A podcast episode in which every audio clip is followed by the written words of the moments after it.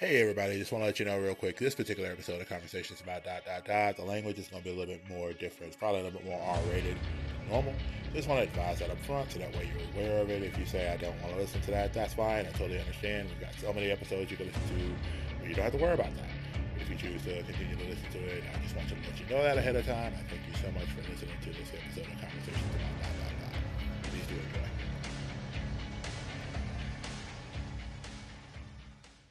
2022 was a very interesting year. And during the course of the time, the conversations about dot dot dot collective has come together at many different times and spoken about all sorts of things that happened in pop culture over 2022. This is our first official look back at the last year's show. We haven't done one of those ever. And so we decided we didn't start doing them just because why the heck not? So um, as you as you heard, I said conversations about dot dot dot collective. I am not alone. I have in any given order, first of all, the Rascal Bros. Uh, this is Will. I am the host and the grand poobah of the show. I'll let them introduce themselves as well. Hello, I am Smiter Roscoe, one half of the Roscoe brothers, also known as Roscoe the Lesser, but not in grandiosity or in scale or scope, simply in age. I am also tending to the last line of Numenor of the noble house of Anor, and also a devout follower of Eru Iluvatar.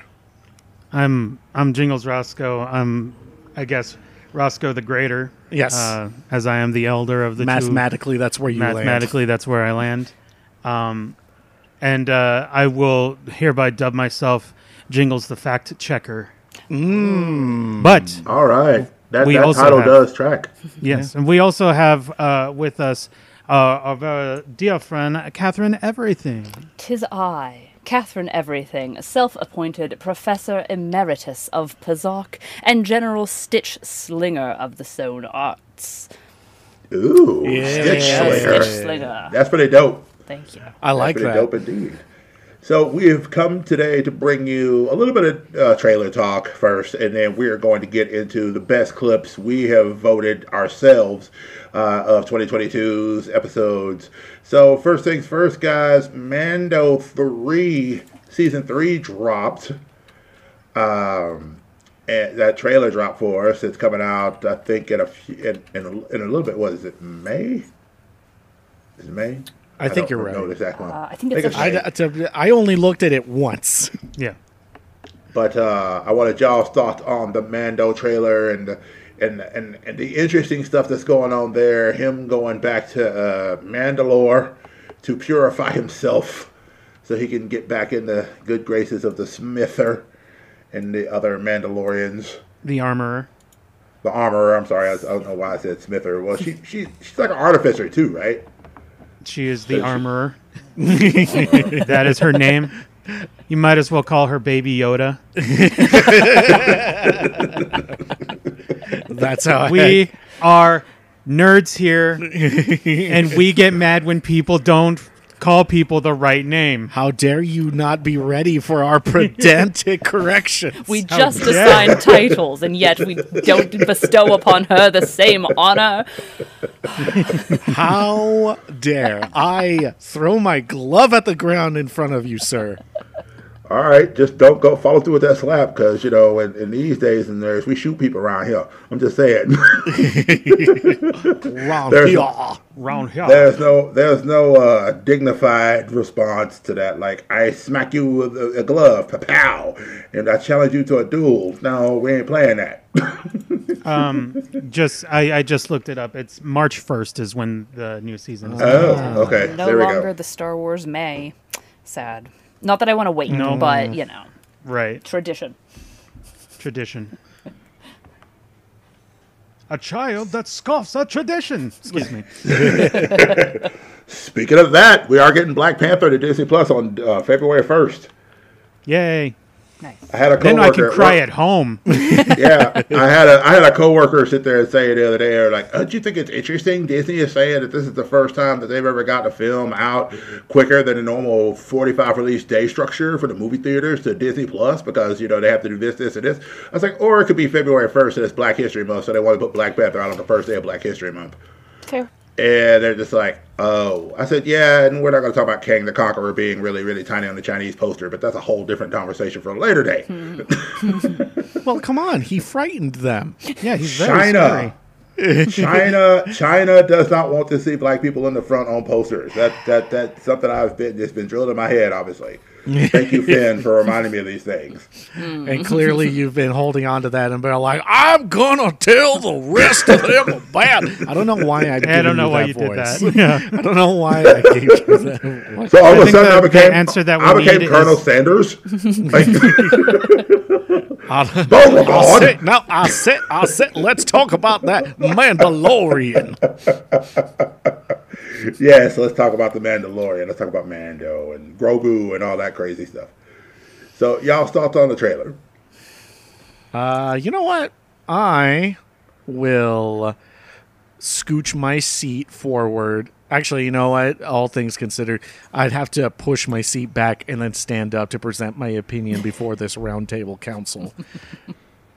Friends, country folk, and people who I don't know And the free peoples of Middle Earth. and the free peoples of Middle Earth. We stand on the edge of a new season of Mandalorian. Now, I am looking forward to seeing more Mandalorian clans being represented. Yes. I am all about a more diverse Mandalorian representation. That's right. I, however, am also looking forward to Din Djarin, con- probably for the entire bulk of the season, pushing off the responsibility of leading Mandalore. even though by the rights of Mandalorian culture, he earned the dark saber, and I'm looking forward to seeing like what he's gonna do because obviously he's gonna go and redeem himself in the eyes of the foundling culture but i think he's like by the end of the season he's probably gonna accept leading mandalore and probably just start with you know maybe we don't have to wear our helmets all the time and then uh oh gosh what's the name of the mandalorian princess that's survived Bo Katan Kryze. Bo-Katan. Bo-Katan. Yep. And then Bo Katan's gonna be like, that's what I've been saying the whole time. I really wonder if she's not going to try to get that saber from him somehow because She I still feel wants like she wants to lead. Oh, she definitely wants it, but he was all like, "Here, it's yours," and she's all like, "I have to fight you for it, though." Not how any of this And then- works. and then and then That's Djarin not was how Mandalore culture works. and then uh and then Djarin was all like, uh I, I, I give up. Uh, here you go. I surrender. I surrender. then- You win. And then in a final moment of restitution, Grogu shows up and he finally starts speaking and he says, "We live in a society." do, do we think we're Aw. ever gonna get Grogu speaking? I think it's gonna mess with people's heads. To be completely honest, like I don't think people are gonna like Hmm. it. I think he's gonna probably like just say like "dada" at like the end of the Oh, season. my heart. oh no, it's gonna be really meaningful. This is my Or- son. or- well, and, and Dave Filoni and them did say that this was the last season of the Mandalorian character's arc of the story. They said there are spin-offs in plan, but they said this will be the last uh, season we see Din Djarin as the main character of the story. So I don't know if that means we're going to be getting maybe a Grogu spin-off later when he's older and he's adopted the Mandalorian way. I, it's going to be interesting to see how that works. Right. And of course, we are getting that Ahsoka series sometime this year, so that's going to be a plus in the right direction. So Rosario Dawson kicking booty. Fair, fair, fair. That is correct. But what about Ashley? And so Whoa, then, so so so No, then we that's uh, sorry. I'm just making a joke. You don't actually have to have an answer for me. no, I wasn't going to go ahead and answer. I was just going to be like, all right, I'm going to let him have that one. So I said him say it. We, we have a sponsor. So, We've been sponsored. have you ever tested your nerd kung fu? If you ever tested Nerd Kung Fu. Nerd Kung Fu, yes, you're Nerd Kung Fu. Now, I know what you're thinking. What is Nerd Kung Fu? Because it's not like we're going to get a bunch of nerds fighting in a ring. But maybe it's about how you look. Maybe it's about being able to show off that nerd thing that you dig. You know what I mean? Do you like The Office? Do you like Star Wars? Do you like Jurassic Park? Do you like video games, anime, movies, etc.? Because if you do, you can get your Nerd Kung Fu on. In the description on the podcast, there will be a link. You can go there and you can order up to your heart's desire on anything from shirts to socks to posters and all sorts of things, even The Godfather. So if you're down with into movies and video games and comic books and or uh, things like that, TV shows even. I mean, like I said, The Office, Firefly is represented. They got all sorts of stuff. It's all legally licensed official stuff. Jingle Spider, uh, what's your nerd kung fu? Uh, my nerd kung fu is weak, but I feel like by following the link in the description, I might be able to make it stronger. Spider, what's your nerd kung fu? My nerd kung fu is a southern style. It uh, is very fast, very aggressive. Mostly uses just the two first knuckles on my hand to knock people out, but that's only because the stunt people are kind enough to fall over. It's up to you how your nerd kung fu is. But we appreciate you checking it out and grabbing the link and getting your stuff from nerdkungfu.com. But uh, the next thing I was going to talk about was the Ant Man trailer, uh, which I do have a lot more thoughts on. I mean, Mando trailer look really good, and that's all I've got to say on it. I'm just, I can't wait for the show. Fair. But uh, the Ant Man trailer came out with uh, Jonathan Majors looking bossed up as all get out as Kang the Conqueror, and this is, is this iteration, this variant of of uh, the one above all from You know, Loki. I Uh, think. okay. Uh, that was close. Uh, he who remains. he who remains. Oh, okay, he remains. But The one I would- above all is kind of an important character in the Marvel multiverse, and you don't want to get him confused with the one who remains. He Yeah. who remains. but uh, I would like to I would like to point out before this council that I had not finished my presentation before I was interrupted by what what was the title of the game called? Head Blablubian Uh, the Grand um, Poobah? Grand Poobah. Grand Poobah of the podcast. Good thing I said it right the first time. Nailed it. Now I will retreat to my seat. Please, Grand Okay. Poobah, why don't you tell us what what news you have of your distant lands and uh, Oh. the news that you have of Ant Man and uh, his uh, quantum maniacs. Quantumania back. Quantumania, brother. Yeah. All right. Um, so I will say up front, I think we might lose Scott Lang. We might. I th- I agree. Uh, Possibility. because I feel like if the Oh, Marvel first things grouping first. Oh yes, first Be- before you start getting into like, I think this is how the movie's going to go. Is there anything about just what we see in the trailer that The you want to point out first? I love Good job, the Ring fact that we got a moment where Scott is being the ultra heroic when he says, "I don't have to win. We just have to make sure. I just have to make sure that you don't. No, I have to make sure that you lose. You, you lose." And it's kind of interesting how they play that. You see that in the trailer. You know, you've got the Baskin Robbins that fired him coming back and saying employee of the year or whatever. And I was like, yeah, I, I wouldn't have got. Like, I could have, that could have been me. Because I'd be like, okay, you fired me from my job because I was a, you found out I was a criminal. And then now you want to come in because I'm a superhero. You want to come in now and be like, oh, I'm the greatest employee ever. Nah, dude, nah, I'm not endorsing this.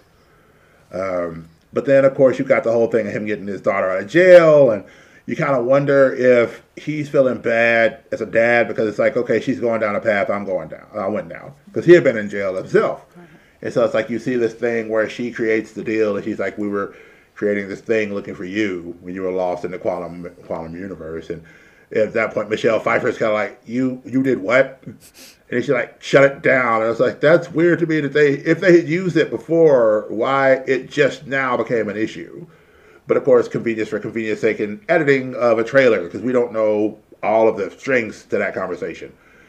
But it's interesting how you know everybody's getting sucked in, and of course he shrinks down to grab her and all this other stuff, and then um, like Bill Murray's in there, like you know, and all this other crazy stuff. And you're just sitting there. Jonathan Majors, like I said, looks ripped to shreds. Like he took that training for Creed to a whole other level, and it was just like, you know what? I'm gonna be a supervillain, so I'm training for that too. I'm gonna be the smallest supervillain you've ever seen. Like they ain't gonna have to CG a whole lot on me because I'm just gonna be a jack dude. And man, I'm telling you, he looks he looks like a threat, and he's speaking. The thing I love about the villain is he's cold, he's calculating, he's not loud. At least in the trailer we saw for a whole lot. He's just like, you know, I can give you the one thing you need. I can give you time. Because it sets up the idea Scott missed five years being with his daughter that he doesn't know how to get back. And it's like this this it's almost like the devil that you know versus the devil that you don't. Right. It's like, would you rather live with that time gone, or if somebody promised you to give you that time back, what would you do? Hmm.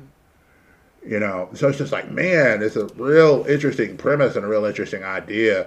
But I, I think by the end, I think we lose Scott because I think if most of the other, most of the other main actors in the main first part of MCU, first big wave, are not coming back Yeah. as themselves.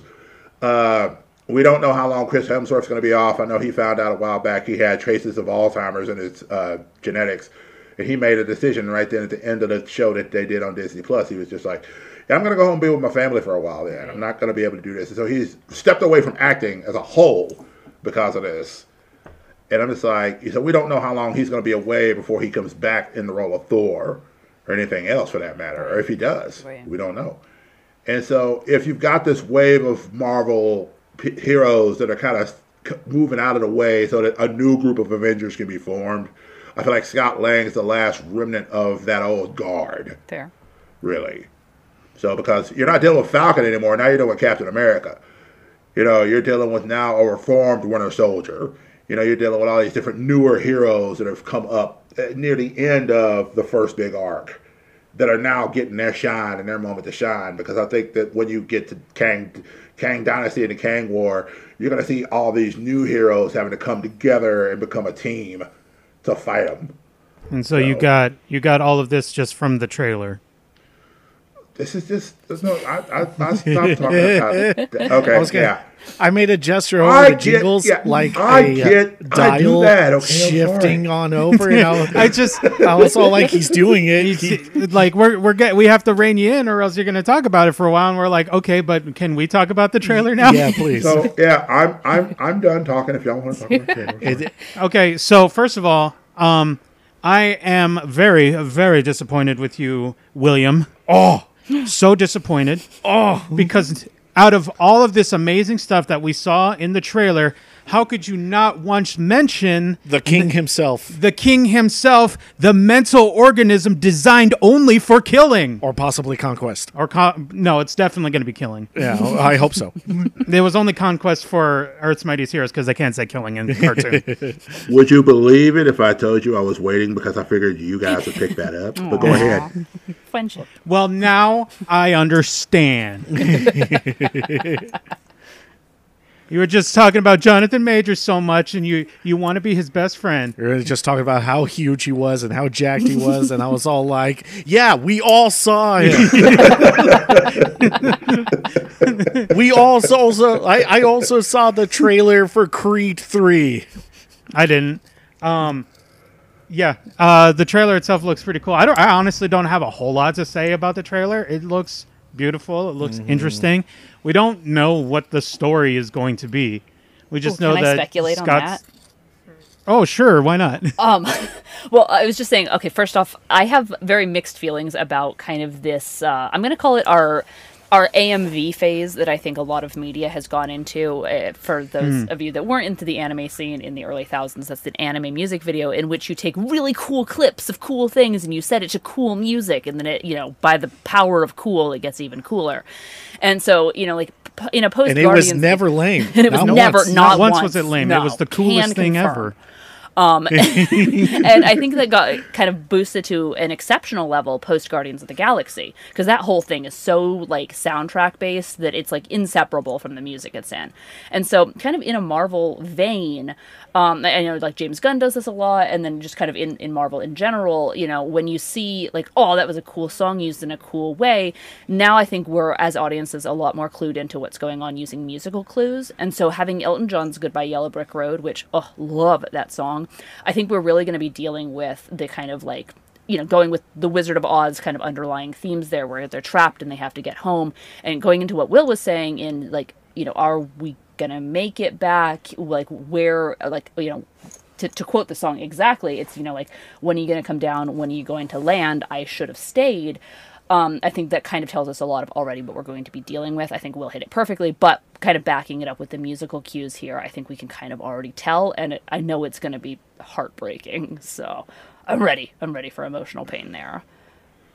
Um, but I just Yeah. wanted to say A plus on the music there because that was one thing going back to the Mandalorian. Like as much as John Williams will always be my favorite, and Star Wars music always just hits differently.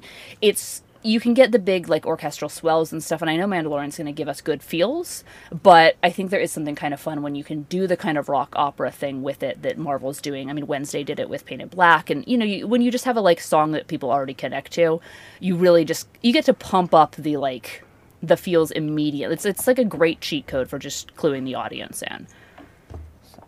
Mm-hmm. Okay. I was going to say, by the way, there is an interesting fact that came out recently. Uh, John Williams did come out and say that the latest Indiana Jones movie will be the last movie that he does orchestral score for. Bang. Oh yeah, yeah. I re- I remember that part in the Ant Man trailer. That's It's what I said. unrelated. Unrelated. it's okay. I'm sorry. I love you, Will.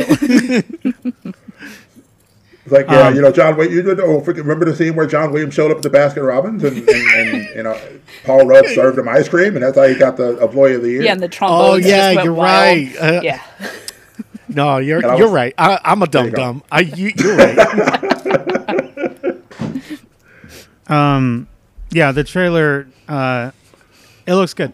Uh, I think it's going to be a good movie. But honestly, yeah, I don't have a ton to say uh, because one, we know trailers are dishonest uh, and they hide things and they change things, and then when you actually go watch the movie, you're like, oh. Um, but I guess I'll just preemptively say clearly this is all the work of Mephisto. So we'll uh, Oh, wow. that'll that'll definitely 100% be revealed this time. I This time. swear. this time it'll definitely happen. What about you? I am wondering if we're going to get Miss Minutes in it. But that's just me. What would Miss Minutes be doing in the quantum realm? Because Miss Minutes works with, at least worked with the other version of Kang. It's possible she could show up in this. But she's not. She's part of the TVA. She's not part of the Doesn't the necessarily mean she can't show up. Uh, sure. It's it's definitely a not zero percent chance that she can show up. what what I like about that is uh, Jingles gave you an in lore explanation as to why she wouldn't be there, and then Will comes back with doesn't mean she can't show up. That's very true. it's all it's a, like wouldn't it be crazy if we saw Aragorn in the in the Hobbit movie? Isn't he like a baby back then? Doesn't mean he can't show up. Mm. I uh, like we have the same one hundred percent. We have the same percentage of chance of Miss Minutes showing up in Quantumania as Tony Stark showing up in Quantumania. Hmm. He's I'm all like, I didn't Tony. die though. I just got teleported to the quantum realm. Went to the shadow realm. yeah. Speaking, one other thing I thought was interesting too was is that MODOK. You mentioned MODOK is not the same person in the MCU as he was in the comics. He is actually the guy that was Yellow Jacket. So there's an that the interesting same fella? twist on that. Same guy from, as Yellow Jacket because remember his body got shrunk and sent to the to the quantum realm. I thought he died. But no, I thought he died. Did I thought he was He killed. done did it. I thought he died. He did no. He did not die. done did. died. He, he got he got shrunked into the quantum realm. And so yeah, because that's his head. It's the same actor that uh, they've already said that the actor that played Yellow Jacket is the same guy playing MODOK. Interesting. So interesting twist in Scott's uh, or was the guy's continuation name? of his story. I can't remember. The Ant Man one was kind of boring. No, the character.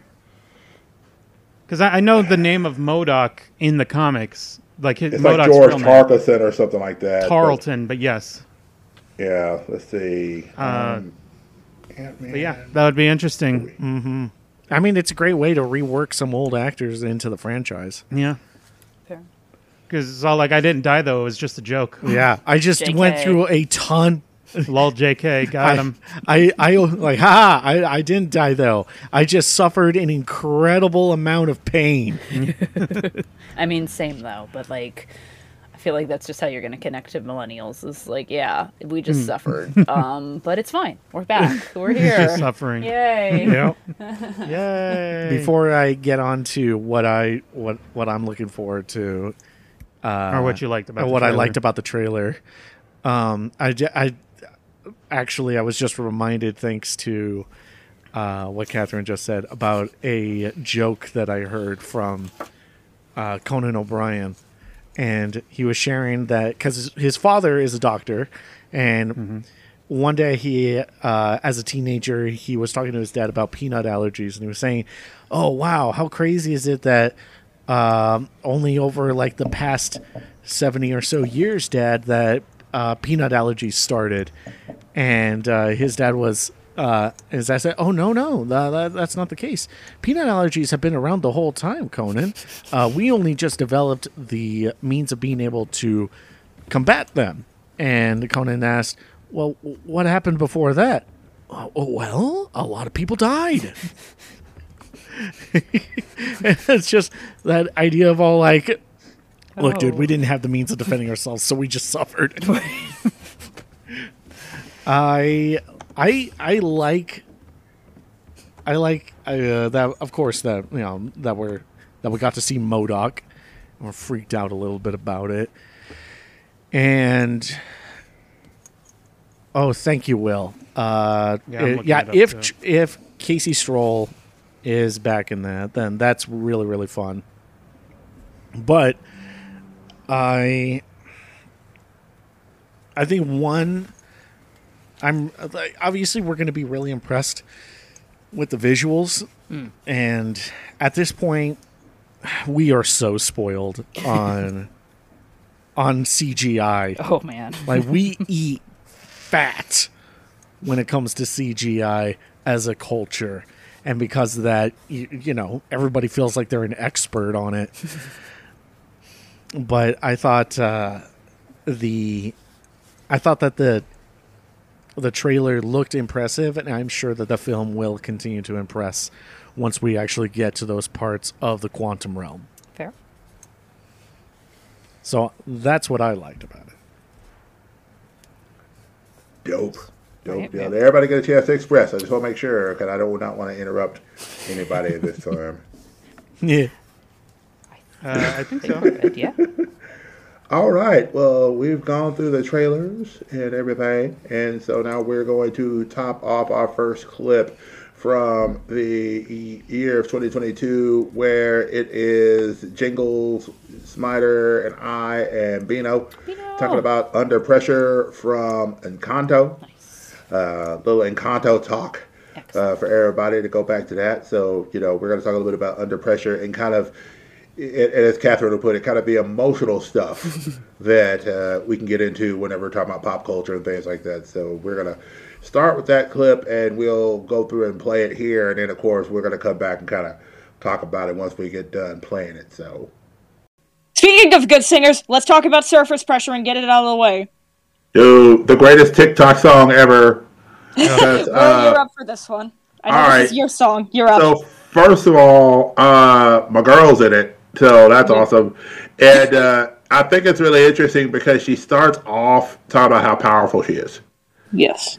and so she sets it up to where you feel like you're like, where are they going with this? And then it's like, then she starts talking about the pressure Yeah, that she feels. And I thought it was interesting. I'm gonna share this real quick before we do anything else. Go Um, right ahead. So this is a little article apparently in a magazine that Lin Manuel Miranda spoke about. Said was responsible for the soundtrack of Encanto, and he wanted to use the film to apologize to his older sister, Luz Miranda uh, Crespo, with the song "Vamos Nervoso," Luisa's theme. The song is a love letter a letter of love and forgiveness to my sister because I saw her deal with the pressure of being the oldest and carrying the burdens I never had. And I'm sitting there going like, oh wow, so like this is actually deeper than just what I thought it was because this Yeah. is him literally looking at his sister and going, hey, you know, I saw you carry all this, and I want to just say I'm sorry for not realizing sooner um, than that. You know, and that's just like, man. But like I said, it's the stuff like her talking about Hercules and wondering Yes. if Hercules ever struggled with going up against the Cerberus, uh, and things like that. Just kind of the the oh my gosh, I'm trying to think of a line. I'm gonna have to get the lyrics, but um, I can think of a couple. but there's the, the line where it says. memorized. Um, and I'm just trying to go there. But the thing about the thing about that, um, to me, is it's not just the visual stuff. Because like even at the beginning, you know, she's talking about I'm not nervous, and he's like your eyes switching, and then like she starts singing, and like even the donkeys are sitting there Oh, going, like- uh, no, no, guy. No, I'm not. I'm not dealing with that today. And they're just backing up like, Uh-uh. nah, fam, nah, No, I'm not. I'm not with you here. You're up with this one, Mirabel. Good luck. Bye. Like, you, you, you, you brought this on yourself. Whatever she does, it's on you. We're not involved in this. We're So just well. animals. Yeah. uh, I'm gonna let you continue uh, describing the song, but as you were saying, like, um, you found out that Lynn had written this as a as a love letter to his older sister, and Yeah. um, and you were saying, oh, like, oh, there was more there than you had initially seen. So what you're telling me is that uh, there was more under the surface. Definitely under the surface. Yeah. that, that, that, that- God, under the surface, yes. you Yes. jingles. That's Uh, the first part of the episode. Got it. Yeah. So, so here's the here's the line. Okay, pressure like a grip, grip, grip, and it won't let go. Whoa, pressure like a tick, tick, tick, and it's ready to blow. Whoa, oh, oh. Give it to your sister and never wonder if the same pressure would have pulled you under. Who am I if I don't have what it takes? No cracks, no breaks, no mistakes, no pressure. And I'm just like, what just happened? Why are my eyes filling up with water? What is going on with me right now? Why am I crying at this movie? Like, and then I, that's why. Then I have to remember, like, I cried during The Incredibles. I cried during a bunch of different movies, movies for different reasons. So it's just I- like, okay, like Disney I makes it. us cry for no reason. But I, I no- will. Mm-hmm. like I'm sitting there listening to that lyric, and I'm just like, there are so many people in the world that are going through this, and they have come to that point, and they've just decided I'm done. I think all of us here are kind of like relate on one level to another to Luisa and surface pressure, one way or another. All this stuff going on, and people have said, I want out. I don't even want to do this anymore. Like I can't handle this anymore. yes. And had it not been for faith for me, had it not been for a bunch of people that prayed with me, had it not been for phone calls made in the early morning hours where I'm just sitting there in tears going, I don't know what to do anymore. All right. So, um, first things first, uh, Jingles, uh, Jingles gets the pun award for 2022 for, I mean. um, the, you know, the under the, more under the surface there. That was, Yeah, I, I am the pun time. master. That, that was a very qualified pun there, sir. And, Like uh, if you laugh every time. yeah, yeah, there you go. And so there's that, and then also just being able to talk about a movie that, like I said, yeah, I don't care what people say. People say, "Well, oh, it's a kids movie." It's like it Right. is and it isn't. Because they're dealing with some pretty heavy mm-hmm. stuff in Encanto. So, your thoughts, ladies and gentlemen? We'll start with Catherine if if Catherine's oh, sure. ready to kind of I mean, her uh, and like obviously you know what's beautiful about this podcast and having all the different voices is you know already you know with with y'all and you know just going through the episode like you guys shared your thoughts and i think that's super important and i think as a listener just knowing one that you're not alone and two that like however you're interacting with the podcast like hi listeners like you know when you are hearing us share our stories like i hope it shows everyone out there that's listening that you are not alone and that there is i mean such a diversity in opinion and history and trauma and you know emotional depth when it comes to all of these things. And i think that is what really truly makes these things so important to us. Like yeah we, we love bright visuals. We love our superheroes. We love our flashy shiny movies and cartoons. Like we're geeks for animation style as much as we are geeks for um, the, the reason that we care about these stories. You know, like Star Wars is cool, but like if we didn't connect to the characters, we wouldn't still be talking about it 45 years later. These Disney movies have such a grip and a hold over us in our childhoods that, yeah, there are childhoods and we laugh about it. We're like, lol, I'm a Disney kid. But it's not just because of the singing, talking animals. It's, it is such deeper levels. And, you know, we cry over these soundtracks because someone finally put it into words what whole groups, what whole generations, what whole people, what, and then, you know, what, us as individuals are feeling and that's catharsis and it's absolutely beautiful and Encanto is one of those movies where it's it's hard for me because it is gorgeous. It is a gorgeous movie, but I I can't watch it casually because it brought so much stuff to the forefront. And it's you know i know a lot of like psychologists use say like inside out as a therapy tool for kids. And i know that turning red and encanto are going to just be the talking points for generational trauma is you know especially among minority groups and especially among lo- large families. This is going to be what a whole generation heals from. And that's absolutely incredible. Um but it is one of those things where it's interesting because it is designed to be uh, w- without you know getting down on it. It's designed to be simultaneously mindless entertainment but finally they are trusting us. They're trusting kids um, with deeper feelings. And you know we, we joke a lot and i've said this a million times but like you know kids deserve lore. Well kids deserve to break generational traumas and kids deserve to have pain presented in a way that we don't get on like surface level cartoons. And so yes to, to piggyback on the pun it is nice that they are breaking down under the surface um, on these things and giving us talking points because even though it can be difficult to kind of realize these things um and you know even though i was like personally going through my own journey in healing with myself and my own family um like encanto destroyed me uh, the first time I watched it, and it was I like I was viscerally uncomfortable in, in the way that I'm like, well, I have a lot of work to do because holy moly, that just brought everything to having a talking point. It's like, hey, you, you know, you're using so and so like Bruno, you're using so and so like Luisa. You know, I feel like you know Luisa and Mirabel, you're doing this to me. You know, like so and so is Abuela, and it's been really hard.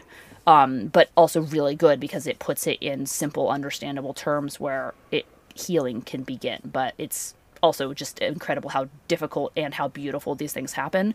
And I'm here for that duality. It's just like I can't bring myself in a way to buy like say like Encanto merch and stuff, even though I want to support the characters, the film runners, the showrunners, the artists, just because it is difficult. If that if that makes sense. Yeah, very much so. Very much so. So, I mean, yeah, I was to ask you, by the way, because I know we've kind of talked off and on about it. Were you able to sit down? You mentioned how it it um, it affected you as you watched it the first time, and how you can't watch it casually. Uh, were you able to watch it? with- I'm assuming you and Little Sprout watched it together, or did you? We did. Okay. I watched it first And by what- myself because I knew, and I'm glad I did, just so I didn't have to make my feelings palatable for her. And then we watched it as Mm-hmm. a family, um, because that would have been very difficult for me to um, kind of contain my emotions in front of her. You know, I wanted to give myself my own experience, but sorry, continue. Okay. And I also was going to ask was how was that for her? Did she get a chance to express to you kind of how what she was going through when she watched the movie with you? I think in Without going into yeah, no, no, of course, of course, I, I respect that. Um, I think in the best way, um, a lot of the stuff that I was getting from it was still as the second or third generation traumatized child, and I have been like working in my own life um, to break those through the use of therapy, through the use of like you know just psychology and analysis and a lot of just research. And I've tried to not bring those things into her and advocate for her even pre this.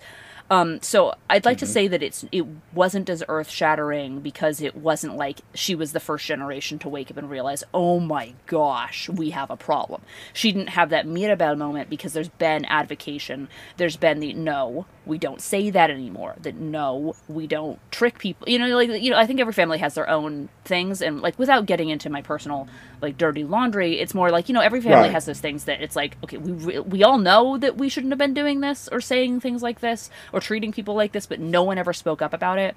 And that's you know obviously what Mirabel represents in the movie. She's the catalyst. She's the one that breaks down all of these things, and then it takes the growth Um, like my little sprout wasn't Mirabel. We have all she's kind of the next generation after that where she's going to have a lot to deal with, but I don't know if she knows it yet because she doesn't know the full history. Like, you know, if we symbolically put it in with the movie, Casita's already broken, we've built it back up, and then she comes into the picture.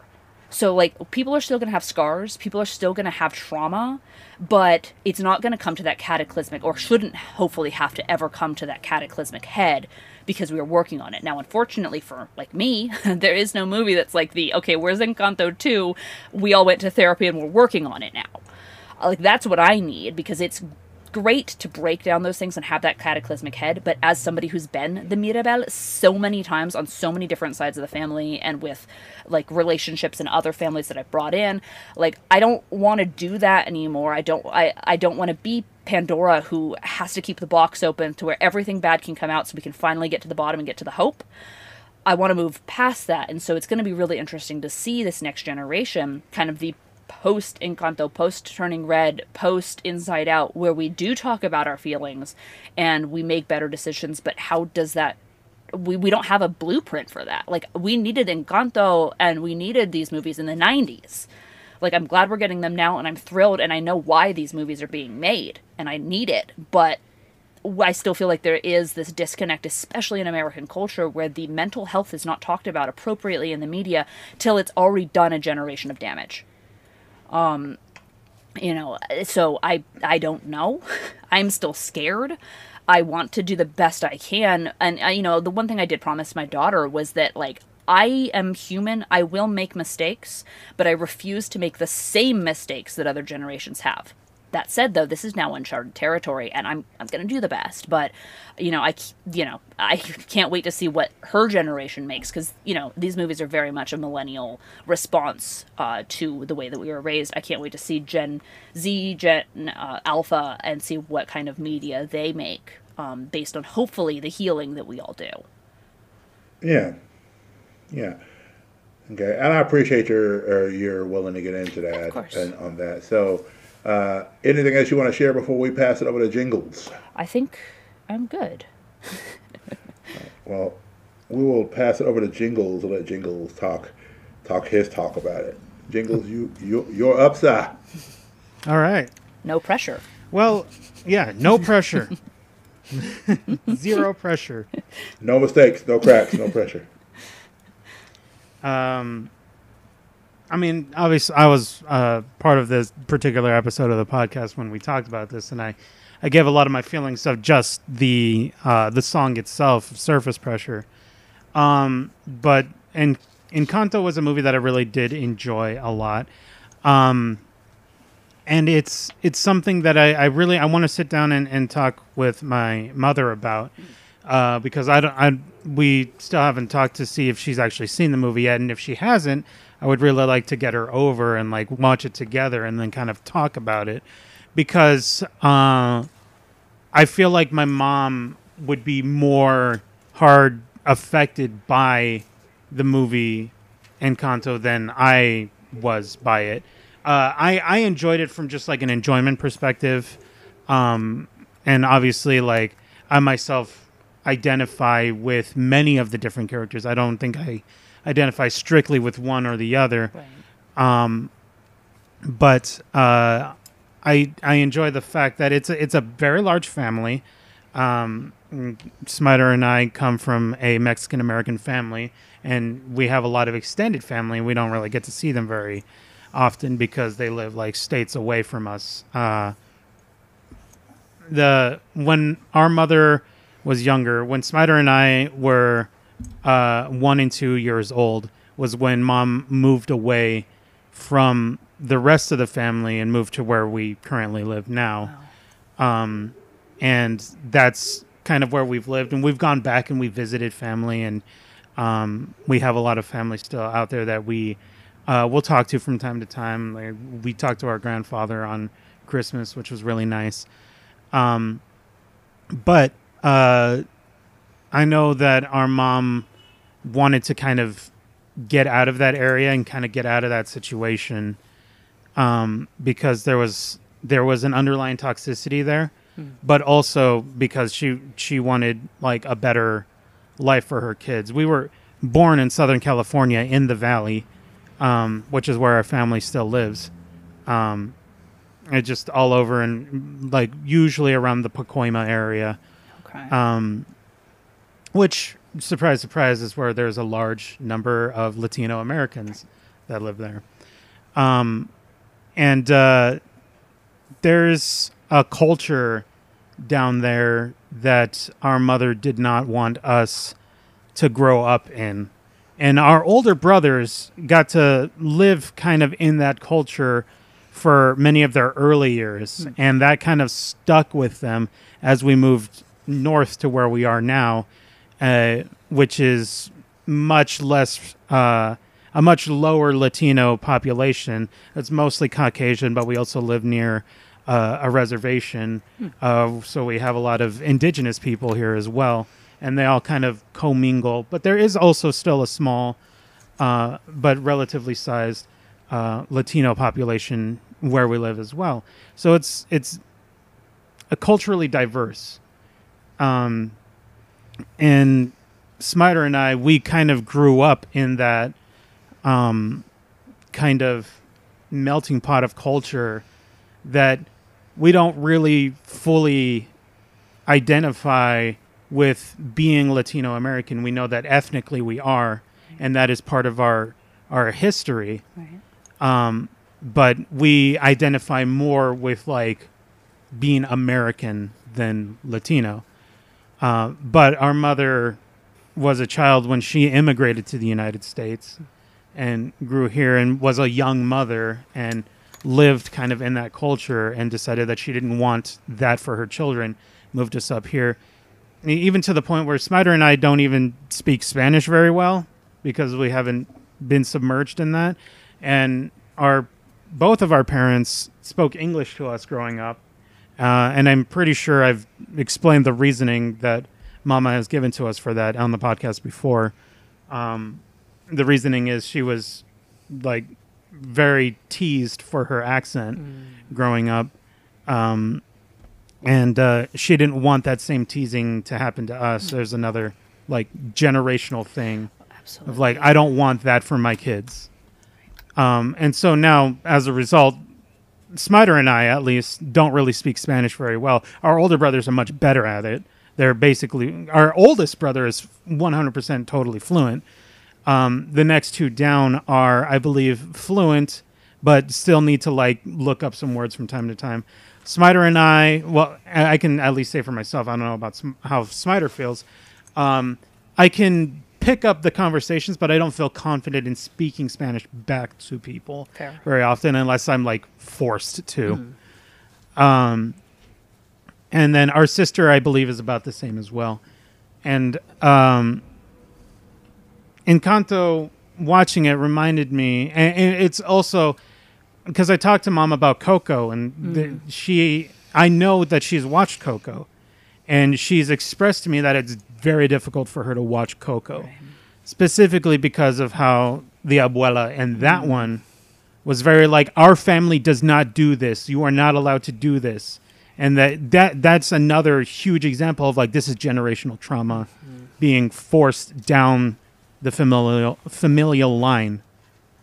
And uh, that was really difficult for mom to watch because of how controlling her mother was and like how this is how we do this is how we live.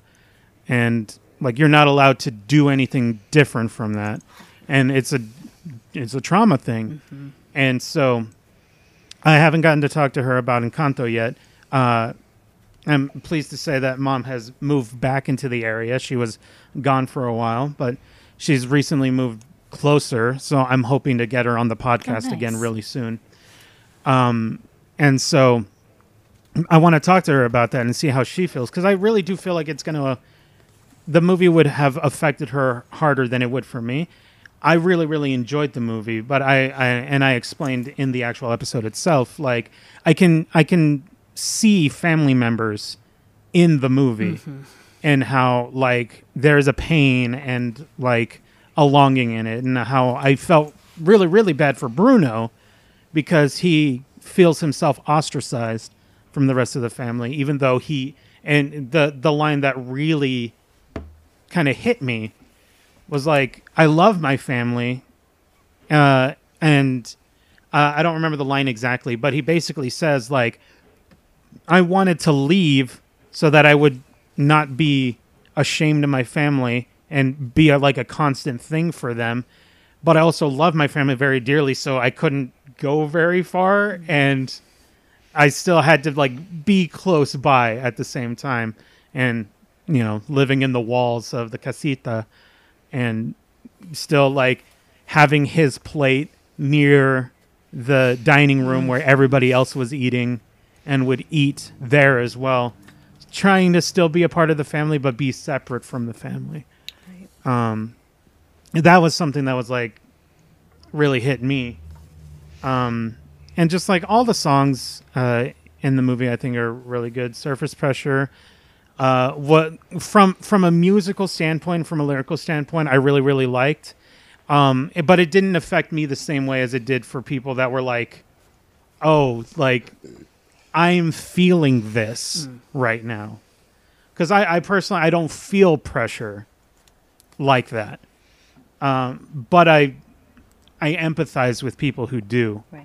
and in the actual episode itself, I, I've explained like I, I've then listened to the song like a whole bunch of times, um, and li- watched other people react to it, and seeing people themselves like having an emotional response to it, and then I would see it, and then I would start to cry, and like I would I would feel empathy for for other people that have had that pressure put on them either on purpose or self-imposed or by other people. Um, and so it, it was it's a, I, I really really enjoyed the movie. It's definitely one of my favorites that came out last year. Um, and i was glad to watch it and then talk about it on the podcast and just kind of express my feelings over it. Um, but now i'll go ahead and i will roll this over to smiter uh, what are your feelings about this clip here brother? Ah. I feel nothing. oh that's a problem That's a problem. You guys, do you guys remember having feelings? Do you guys remember like when we used to have feelings when we were kids? do you ever feel like a plastic bag Floating in the wind, Wanting to start wanting again. to start again. Feelings, nothing more than feelings. Sorry, More I stole a line from feeling. More than a feeling Uh, I'm sorry, I stole a line from uh, "It's Always Sunny in Philadelphia." You guys remember uh, being kids and having feelings? yeah, Dennis, n- we never stopped. Oh, Dennis is a and he's all like, sociopath. "Huh." I, I really adore that clip, Uh, mo- and I think I can also agree. Like, I, I hope Bino listens to this episode and realizes just how much we enjoy having her around. Um, we hope you're doing. If you're listening to this, Bino, we hope you're doing great.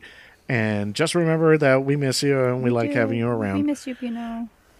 and I really enjoyed her enthusiasm with this film. It's pretty obvious that um, there is the there's all this like the obvious topic being generational trauma, which we all can relate to. I think it's I think it's really fortunate that um just a couple days ago, Jingles and I got to spend time with Mama Roscoe and talk a little bit about that. But I think what was also really important is mu- uh, just as important as generational trauma is generational ignorance.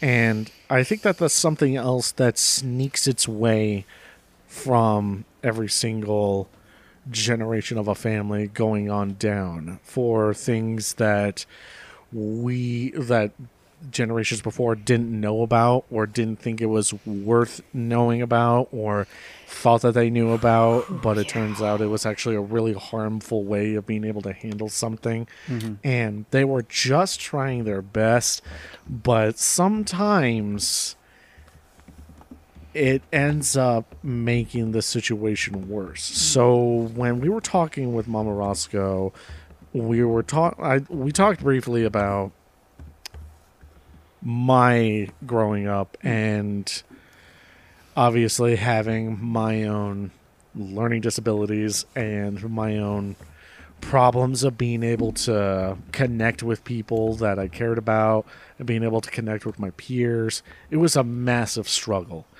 Uh, and I probably didn't even learn effective communication by myself until like midway through high school. And I didn't figure it out until about my mid 20s. And uh, talking to Mama Roscoe, because I, I felt compelled to just ask her about like how she felt about trying to figure out how to raise me and how different I was from my brothers. And she made it a point to I mean uh, God bless her, she was just so ready to heap on a compliment first and remind me um, that she always knew that I was smart. She always had my back. She always wanted what was best for me. And she obviously cared, but she also had no clue how to deal with me. And that was something I I've come to understand. I don't hold that against her at all. Especially considering that she was trying. She was really really really trying. Uh, but she was ill-equipped and undereducated to deal with a kid that didn't want to be around the other kids and just wanted to sit by himself and play with his own toys or just sit by himself and think as an eight year old boy by himself and hearing and, and hearing other parents and other kids and even sometimes my own siblings whom I love wonder what's wrong with him.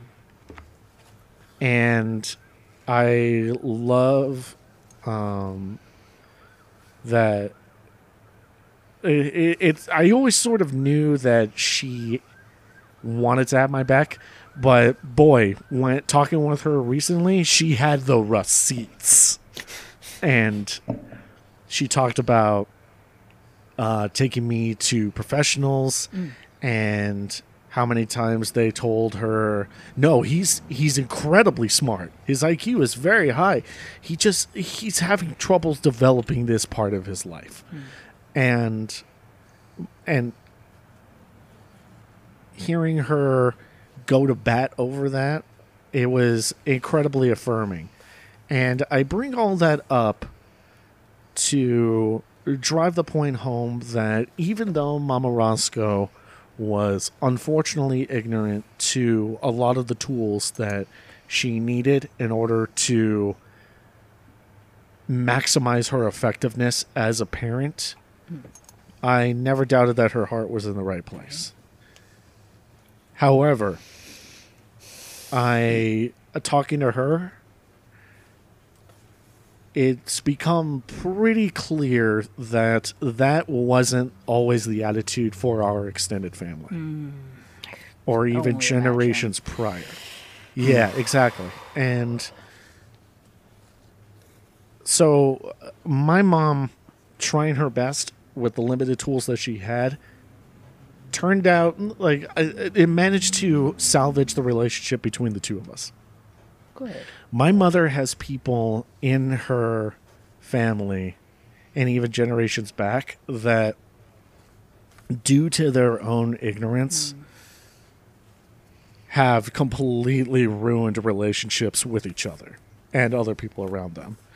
Uh, I, I, and Mama Roscoe told me straight up that uh, what I was going through, like the other members of our family, like one generation back, with my with my abuela and her generation, none of them would have even tried Right.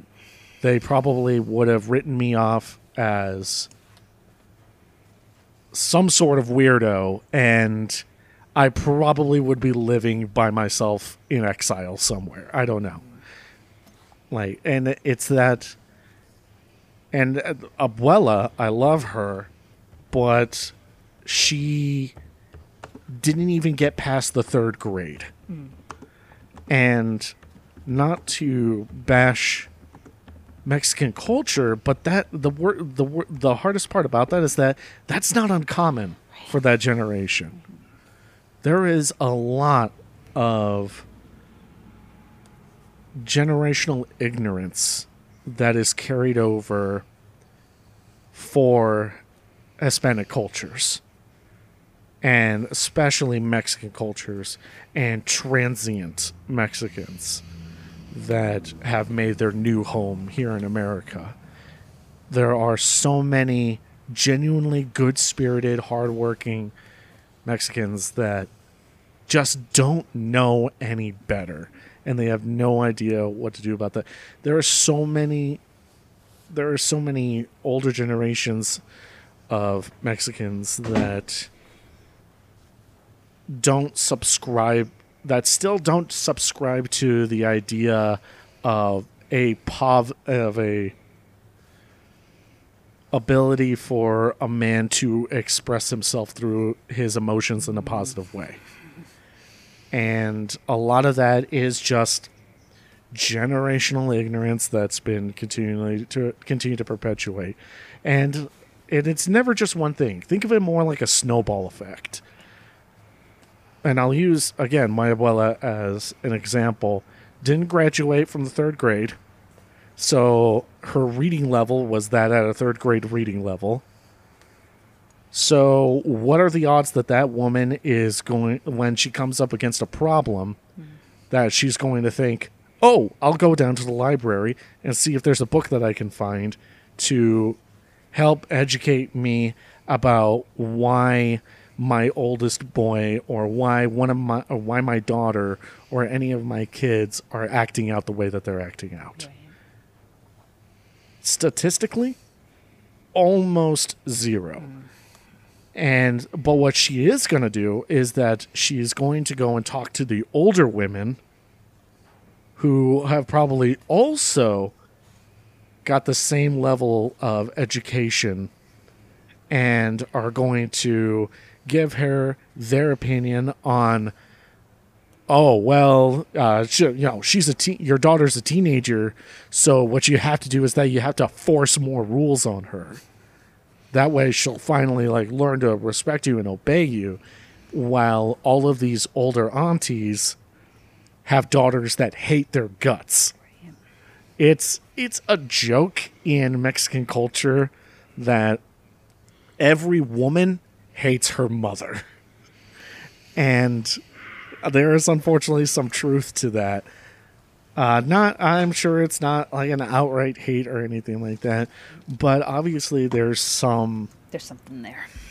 there's something there in order to inform your emotion related opinion of your own parent in that regard And again, we all pointed out about how the family in Encanto functions.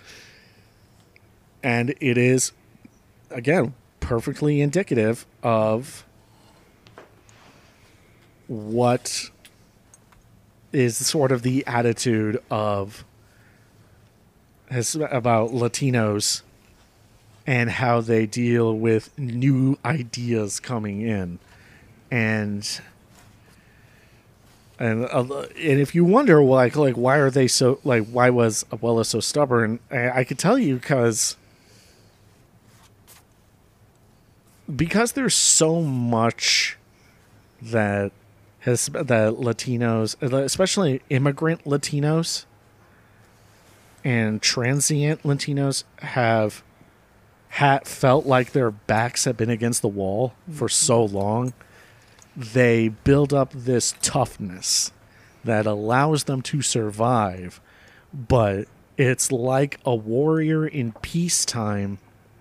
They don't know what to do when the situation is not life threatening, but there's still a problem. And you can't Superman punch your way through it. And now you have to actually learn to be a good and caring parent. And even though your instincts are telling you, no, just bulldog your way through it. Just put as much force as you can on that. And just impose your will as hard as you can. And I, I think there's plenty of evidence to um, generations of Latinos failing in that regard. And and I mean again, I want to echo what Jingle said that we're not exactly the most Mexican Mexicans. But uh, I think that it's easy to follow to just follow the breadcrumbs backwards and just see where some of that trauma and ignorance comes from. So yeah, I I wanted to I wanted to just catch on I think everybody's right that the that a big part of it is generational trauma, but I also think that a big part of it is generational ignorance as well. Right. Oh boy, wow. Um, first of all, thank you Yes, for thank you. basically showing me that we have a lot more in common than I realized.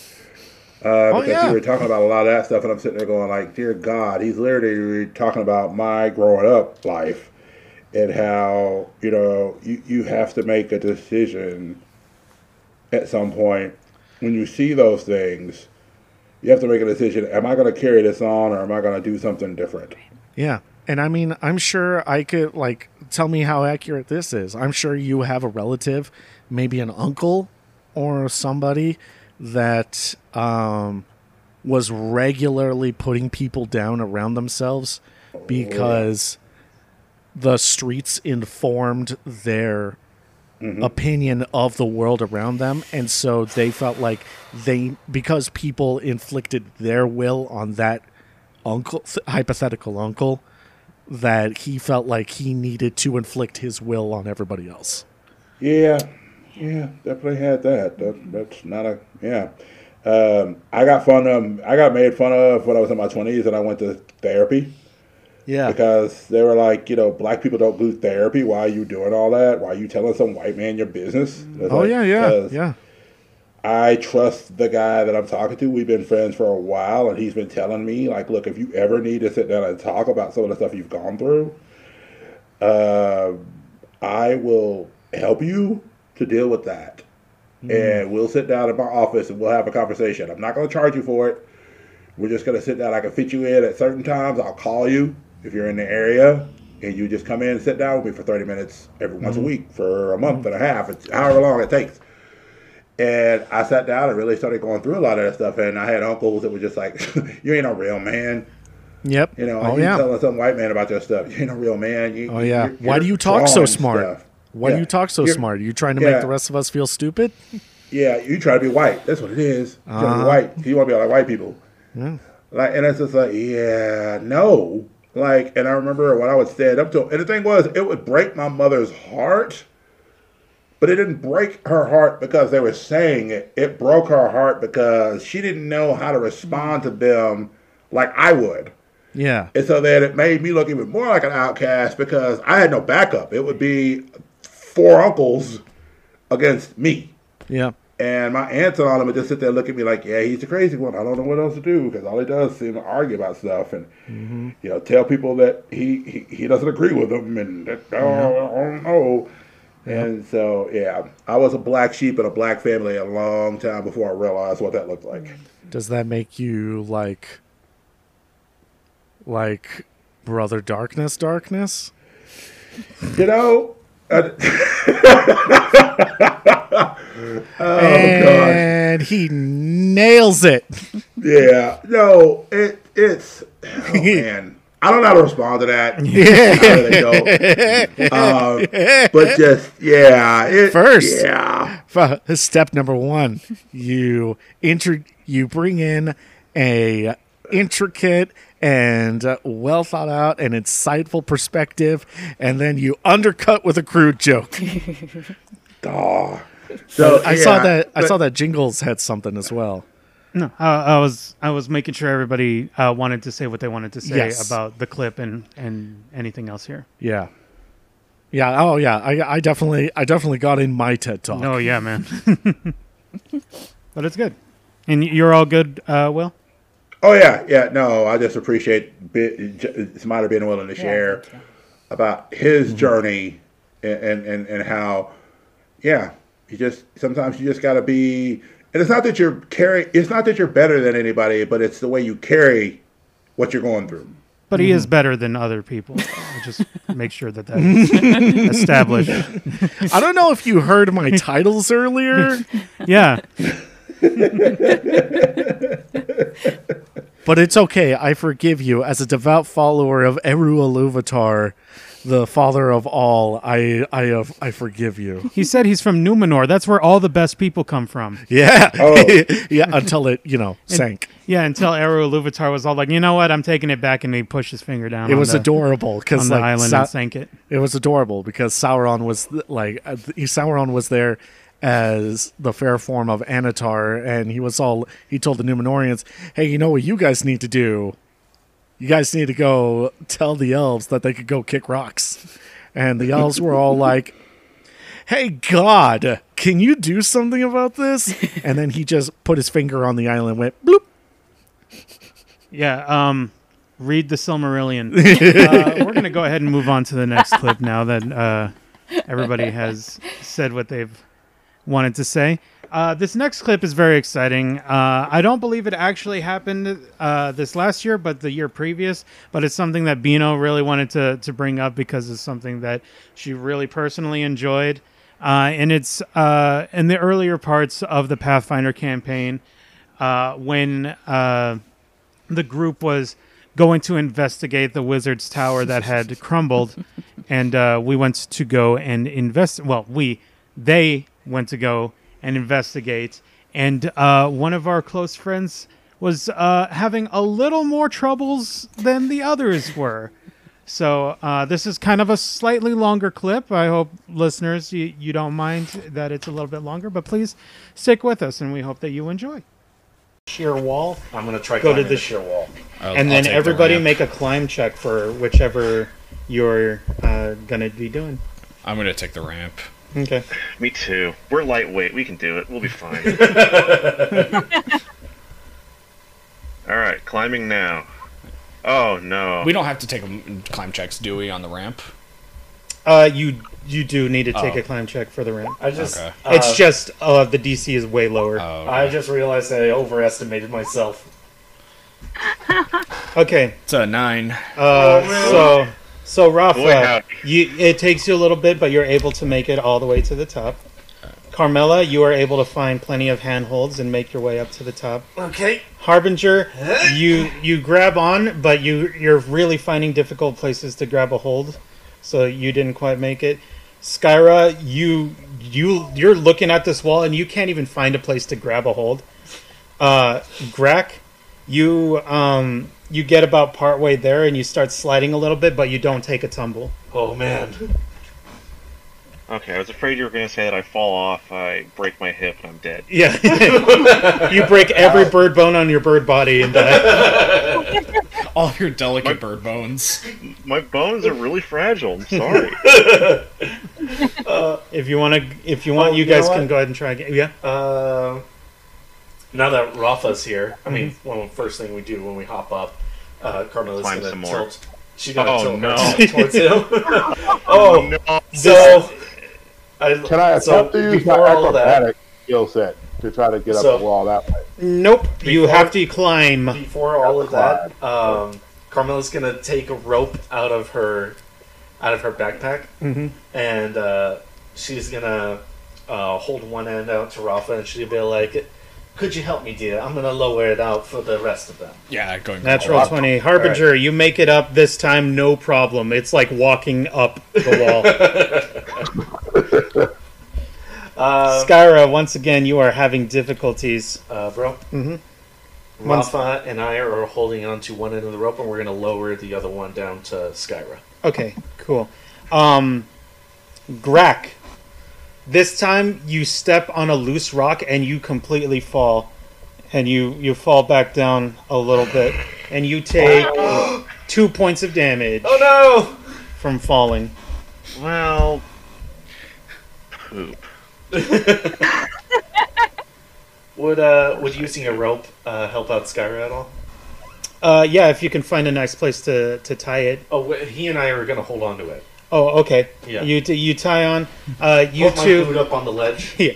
Uh, you two make a strength check each. Uh, S- Do it. Skyra, um, you can you can attempt another climb check with the the rope there now. Oh, that's even worse. Uh, so, do I put anything in the modifier? It says input value when I click strength. Uh, Uh, no, don't too. put anything in the modifier. Just click. Eight. You both rolled eight. Oh boy. Um, you, it, it, it wasn't too Try to difficult. grab the rope and help pull her up at this point. You cannot. Oh oh. uh, because uh, I you climbed. yeah you just you just got up um, Okay. but you guys surprisingly are in fact able to hold on to the rope and you are able to help her up I just I suddenly just remembered assisting another. yep Yeah. No. Another time. Another yeah time. another time Um. Well done, everyone. Where's Crack? Would, would the rope help him? uh, I, it's a pretty long rope. Uh, so I'm gonna No, hand. no, no I, I, I don't need help. If I don't have my independence, I don't have anything. Is there anything that I can tie the rope off to as he's saying this? uh, you look around um, there does not seem to be very reliable places in this collapsed tower I'm, I'm gonna your tie. I'm gonna tie it around Harbinger's waist. uh, Greg, if you want to try again go ahead I'm and trying again. I'm doing it. I'm doing it right now. what is happening? this time since since you're at the bottom you do trip and fall but you don't take any damage because you're at the bottom right now Greg, my dear, we are going to toss you a rope. Ah! Maybe I should just go around and come up the wall. i mean if that's what you would like to do Whichever way you're going to go, we're going to toss the rope down to you. Well, because I won't fall and die if I'm at the wall, right? uh, you think so okay. Well, then I'm gonna limp around. Let me Come increase the way DC. instead. That'll help. yeah No, but with with the rope. yeah yeah. with Yeah. the rope there okay All right, so Uh, all of us are holding onto the Yeah. rope, and we're Yep. going to toss it down to him. uh, I, no will, will say you guys don't need to worry about making a strength check as he's not very heavy Nice. um, go ahead and make a climb check Greg Okay. Come- Here we come go. Here we go. Oh! It's Natural green, so 20. 20. Yeah. um, it's not so much that you climb Greg so much as you grab onto the rope and they pull you up Poor Greg. Poor Greg had such a hard time climbing, and because of that, every time Bino got the chance, Bino gets the chance, Bino makes sure to remind Greg of how bad he is at climbing. Look, I'm sorry. It's just that birds have a hard time with with heights. Historically, birds have never liked being up high. Well, That sounds right. yeah. Science. So, but yeah. So any any thoughts on any thoughts on that other than just bad? Felt like we were babies when we were first starting to do this. as far as Pathfinder goes, it's just like baby Uh, steps. You know Kind of what? feels like Uh, baby. like I one thing I really appreciate that I completely forgot about was um I the, the was us all like trying to figure out okay how do we get everybody else up here easily with um Carmela and Rafa lowering down the rope? But I really liked that without checking with Harbinger, Rafa just turned and just started tying the the Yeah. rope to Harbinger. Well, I had already offered to help, but I had just climbed up, so I wasn't. I didn't. I had to wait until the next turn cycle to be able to like grab the rope. So I mean, I guess it's like you know, if tie it off on me, it's just like okay, well, that works too, I guess. Like I would have had to consented, right? Like surely. And I'm I'm fairly certain at that time you have the highest strength stat. Out of Yeah. everybody's more dex based yeah. uh, in in this particular Pathfinder group. There's there's no like seriously dedicated marshals. Yeah. it seems. Technically, gunslingers are supposed to be marshals, but I was gonna say, excuse yourself. but you know, Carmela doesn't. Uh, she's not a frontline fighter at all. no, that would make me sweaty. yeah, that and also bullets don't cause noises in caves. I would. I I give everyone adequate amount of warning every time. That is true.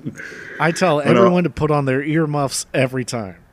No, no. What what was no? What is funny though? I remember in the last uh, in the last part of the campaign we were in, and of course we get the introduction to Captain's character, and and and our search for the goat began, and um, she was like, "Are are you the guy that's causing all that noise up ahead and or, back there or whatever?" And he was just like, "No, darling, my bullets would never cause damaging noise to the point where anyone would hear me." By the way, have you ever heard of tinnitus? Uh, I will say that one of the things, one of the things that this clip really reminded me of, uh, and something that I've uh, very much admired about Pyman, and one of the reasons why he's one of my very closest, dearest friends, um, is that he is absolutely killer with role play, Oh, and he's yeah. so good at taking his his losses and bring wrapping him around so that they're Yeah. entertaining and Yeah. fun Yeah. um, every time that we've ever played role playing games with him, whether whether it be Pathfinder or um, uh, 5e D and D, um, he's always super good about uh, about that. Yeah, if I have my independent, if I don't have my independence, I have nothing. Yep. right. And obviously, like the the more recent uh, episodes, when he's all like, "Oh, I found like some some some copper and a- and a few like glass jewels. I'm going to go ahead and swallow those and save those for later." It's Just like, oh, that's right. He's a bird. oh, right. It's no, I. You're right. He dances that delicate, like that delicate line of comedy where he goes out of his way to do very human-like things, and then just hard stop. He'll do something to remind you that he's a bird. right. It's very Brian Griffin in that sense. Yeah, Yeah. yeah. Um, but uh, yeah, he's he's so great. I'm really hoping that we can get together and play some more again. Um, especially since last time, uh, you there there was a feeling of like a void that was missing, and I tried my best to fill in as Grak, but I'm I can't do it as good as Pieman does. You were it. still fun. I still thought you were Yeah. pretty fun. I appreciate that, The but it's all there. like, yeah, Yeah. it's it's like how Spider and I were talking about. We've been playing Shadow of War and Shadow of Mordor, Mm-hmm. um, and Gollum's in that game, and Gollum is not played by Andy Serkis Mm. in the games. He's played by Liam O'Brien, um, who is a terrific voice actor and does a terrific job. But Mhm. Smider and I have both stated it's all like he's doing an excellent Gollum, but there's like just like some seasoning that's missing that Andy Serkis puts on Gollum Mhm. that Mhm. is is not there with this. Mhm. But it's still like if if you're not like really paying that hard of attention, you can you can kind of just Mhm. let it slide. It's not like it's definitely by no means a deal breaker. Right. Right. Um, and and that's just like Pie Man just has that extra zhuzh that he puts on it that Mhm. I'm just all like, Yeah. oh, he's so good at that. That extra bit of character au jus, if you will. yes, indeed. I'm sorry. Ashu? Achu? Achu? Gesundheit. yeah, I'm really looking forward to having him and Bino and you Yeah. guys in on a on another session. Whenever I'm hoping early February. Like somebody asked me the other day at work, they were like, "Well, you know, you do a podcast. You're going to do like all Black History podcast all month long during the month of February." Hmm. I'm like, "No." It's like, "What? No." I don't. I've never done a full Black History. I've maybe done Black moments in comics. Or I've done something like that. I've never done a full month in February of Black History stuff. I was like, first of all, because I have co-hosts that are not black. They're different nationalities. I said so. We don't sit there and think like we, we don't focus the show around nationalities. We talk about it, but like I'm not just gonna spend the whole February doing that. I mean, I, that would be a whole other podcast. Right. no, I, and I and I appreciate you considering us. And I mean, it would be like having a whole episode about haggis. What is it? What does it do? No, we've had episodes, like singular episodes We've where we talk right. about Black Haggis? And, and no, yes, haggis. well, I, I don't know who that applies to. And I don't think know, we ever dropped. certainly- I don't think we ever dropped that episode. I think that might be behind a paywall or something. I don't know. We never put that I'm episode just out sad there you did it without masses. me. I mean, it's just oh it's a two hour long episode of just the three of us me will and jingles cluelessly just asking each other What is it? so Oh, what is it? is it like is it like a sheep's bladder? i think it's a sheep's bladder. I think it's boiled in a sheep's bladder. Is it Why like would you boudin? it's just meandering questions like that for It's in a two stomach. hours Yeah, a two a whole two hour session where we don't come to a conclusion. yeah at the very You end of it we just work. decide yeah yeah Just like Guys, ah, it's a If mystery. yeah, if you could help us, guys, please uh, chime in on the, in the fan group and everything. And you know, we we would really like to know because we have no idea. None of us have ever had That's haggis before. We have no idea what this is. and it's cooked in a stomach. It makes sense from stomach to stomach. You know, It Okay. just makes sense. it just makes sense.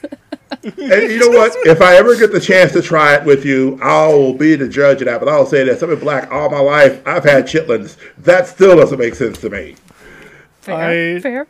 I've had I've had I- lengua and tripas. Is that the mm. same? I've had tripas. I've had tripas too, and I think tripas are done better, and tripas are cleaner. Like I don't have to smell tripas when they're cooking and they be funky. Because I don't care how you cook chitlins. I don't care how well you clean them. Your house gonna be funky for like two months. I just, I really just want to say I appreciate Catherine so much trying to defend the logical integrity of this food. It makes sense. I mean, as Mike Myers once said, I'm pretty sure that all Scottish cuisine was created on a dare. As in, I dare you to eat that. I'll do it. Got in my belly. Oh yes, everyone's favorite Scotsman. Yeah. exactly. Maybe one of these days, uh, I I would actually love to do a duet with Catherine uh, for that old song, "The Drunken Scotsman." I don't know if TikTok because that's where Catherine is. Yeah, I don't. Well, uh, uh, like I don't know. Like I'm. I assume you've heard that one. Yeah. All right, that'll be fun. That would be fun. but uh, yeah, so haggis, obviously, to do with our fun little Pathfinder session. Right. I uh, I, I'm looking forward to the next one. Pretty obvious, but Well- I, I I think it's worth voicing. I'm looking forward to the next one. Right. Where where I was going with the whole February thing was I hope early February we can get together and plan on doing one to get doing at least one because I want to start doing them like once a month, having the Pathfinder stuff. 'Cause I want to advance, man. I want to grow. I want to see where my character goes at level two, three, and four. Like I want to be level one forever. You are level So- two. Well, I don't want to be level two forever. I want to be level go. three. I want to level up. So Um, uh, I will say, um, for no reason in particular, uh, it's not like we've talked about it for the past mm, three episodes. Um, I've been, uh, I've ordered the core rulebook for the second edition Pathfinder for no reason whatsoever. reason. Um, no reason that I want to Okay. I, I want to read through. And no no pressure on on that, but um, I want to start. I, I am just reading up on it because I've been hearing. I've been watching a lot of videos about character building and everything on that, and it is incredible sounding. And so Okay. that's something that I'm looking at if in the court is interested. I'm always interested in you, what you guys are doing. So yeah. But I believe that's all I have to say about that. Okay, so before I introduce the next clip, does anybody else got anything else to say about the Pathfinder clip? Well, actually, I, I got something else to say just about the podcast in general. I just want to say that, like, we would completely and 100% roll with you if you did want to do Black History Month because, one, it's your podcast, and two, like, we respect you and your identity. I also just want to say, I think that even more important that you don't relegate it to just one month, but you bring your rich experience to everything. And I feel like that's just so much more natural to where it's not just like it's incredibly important and incredibly can be really really affirming to of course put your pedestal your, your, your identity on a pedestal. And you know just like i think we all have a month um, whether it be nationality or identity that of course we're extra pro- you know proud. Um, but i think the fact that you're just you know you bring it into everything that you do um, teaches us and the listeners just so much more organically than like cramming it into one stud- study session if you will. You just you're always open about it and i just wanted to say i respect the heck out of that Well, I appreciate that. And here's the thing: at the end of the day, being black is a part of who I am. It's not all I am, but it's part of who I am. Which mm. that also gets people riled up Fair. because you know they, especially in February, man. There's an old song off of movie CB4 where it's like, "Oh, I'm black, y'all, and I'm black, y'all, and I'm black, and black, and I'm black, y'all," and yeah, everybody expects me to like, like. February 1st, it's like dashiki, hat. Um, you know, so they're talking about the gentrification of the white man. Like, no, I'm not going to do that, man. That's not who you're dealing with. I'm a Christian on top of that. There's forgiveness in that. There's like all sorts of stuff that I've had to deprogram out of what I was taught growing up about loving people, like trusting people. You don't trust the white man because the white man. Well, no, Jesus died for that too. Like I mm. can't, like I can't, like like. Sometimes I laugh at racism because if I don't laugh at it, I'm gonna cry. But I can't hate that person for that. Because if mm. I'm called to love my enemy and they consider themselves my enemy, I'm still called to love them. So there's more to me than just being black. Now, yes, being black is part of my experience, and there's certain things in my experience that other people may not understand. But as a Christian, there there's a whole new set of experiences that comes with that. Mm-hmm. You know, and so those are things that are part of who I am as a person. Mm-hmm. And so it's just like, you know, I, I don't get the. I mean, could I do it? Yeah. I mean, could I go full nation of domination and all that stuff? I mean, I guess, but that's not who I really am. You know, and I'm who I'm learning to be. Right. And so, yeah. But that being said, I have had really cool opportunities over the last several years to interview really dope people. Um, and this was a toss up because it was either going to be this one or Joe Illidge. Uh, Joe Illidge, of course, was one of the, the first black editors that was brought in for um, Milestone Comics, that was under DC Comics label. Uh, but when I I just randomly one day, Miss Jen King, friend of the show, uh, mentioned the latest book that Rodney Barnes was doing, which was um, the Philadelphia book.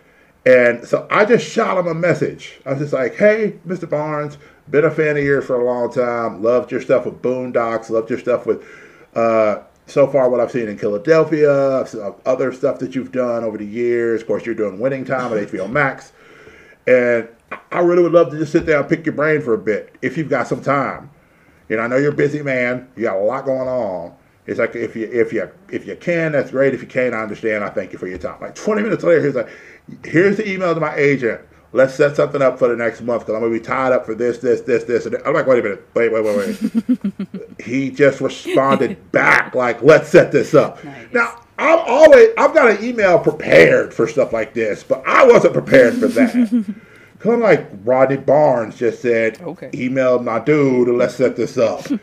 I'm like, okay, I will email your dude like right now. and so like I emailed him and then I was like, hey, I emailed your agent. He said, okay. He said, yeah, he got it. He said, we're looking at this next month or whatever. We could possibly do it.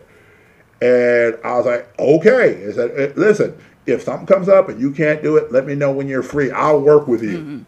Like I am flexible. I'm easy like Sunday morning. He kind of laughed at that remark, which I was just like, he's like, yeah, old Commodores fan. I'm like, oh my gosh, we're actually talking like Commodores. What? And then we get on. So we have about an hour of the podcast. We're just talking about the books. Come to find out, he did a book that I love that I had the first trade of, which I just got the second one called Quincredible.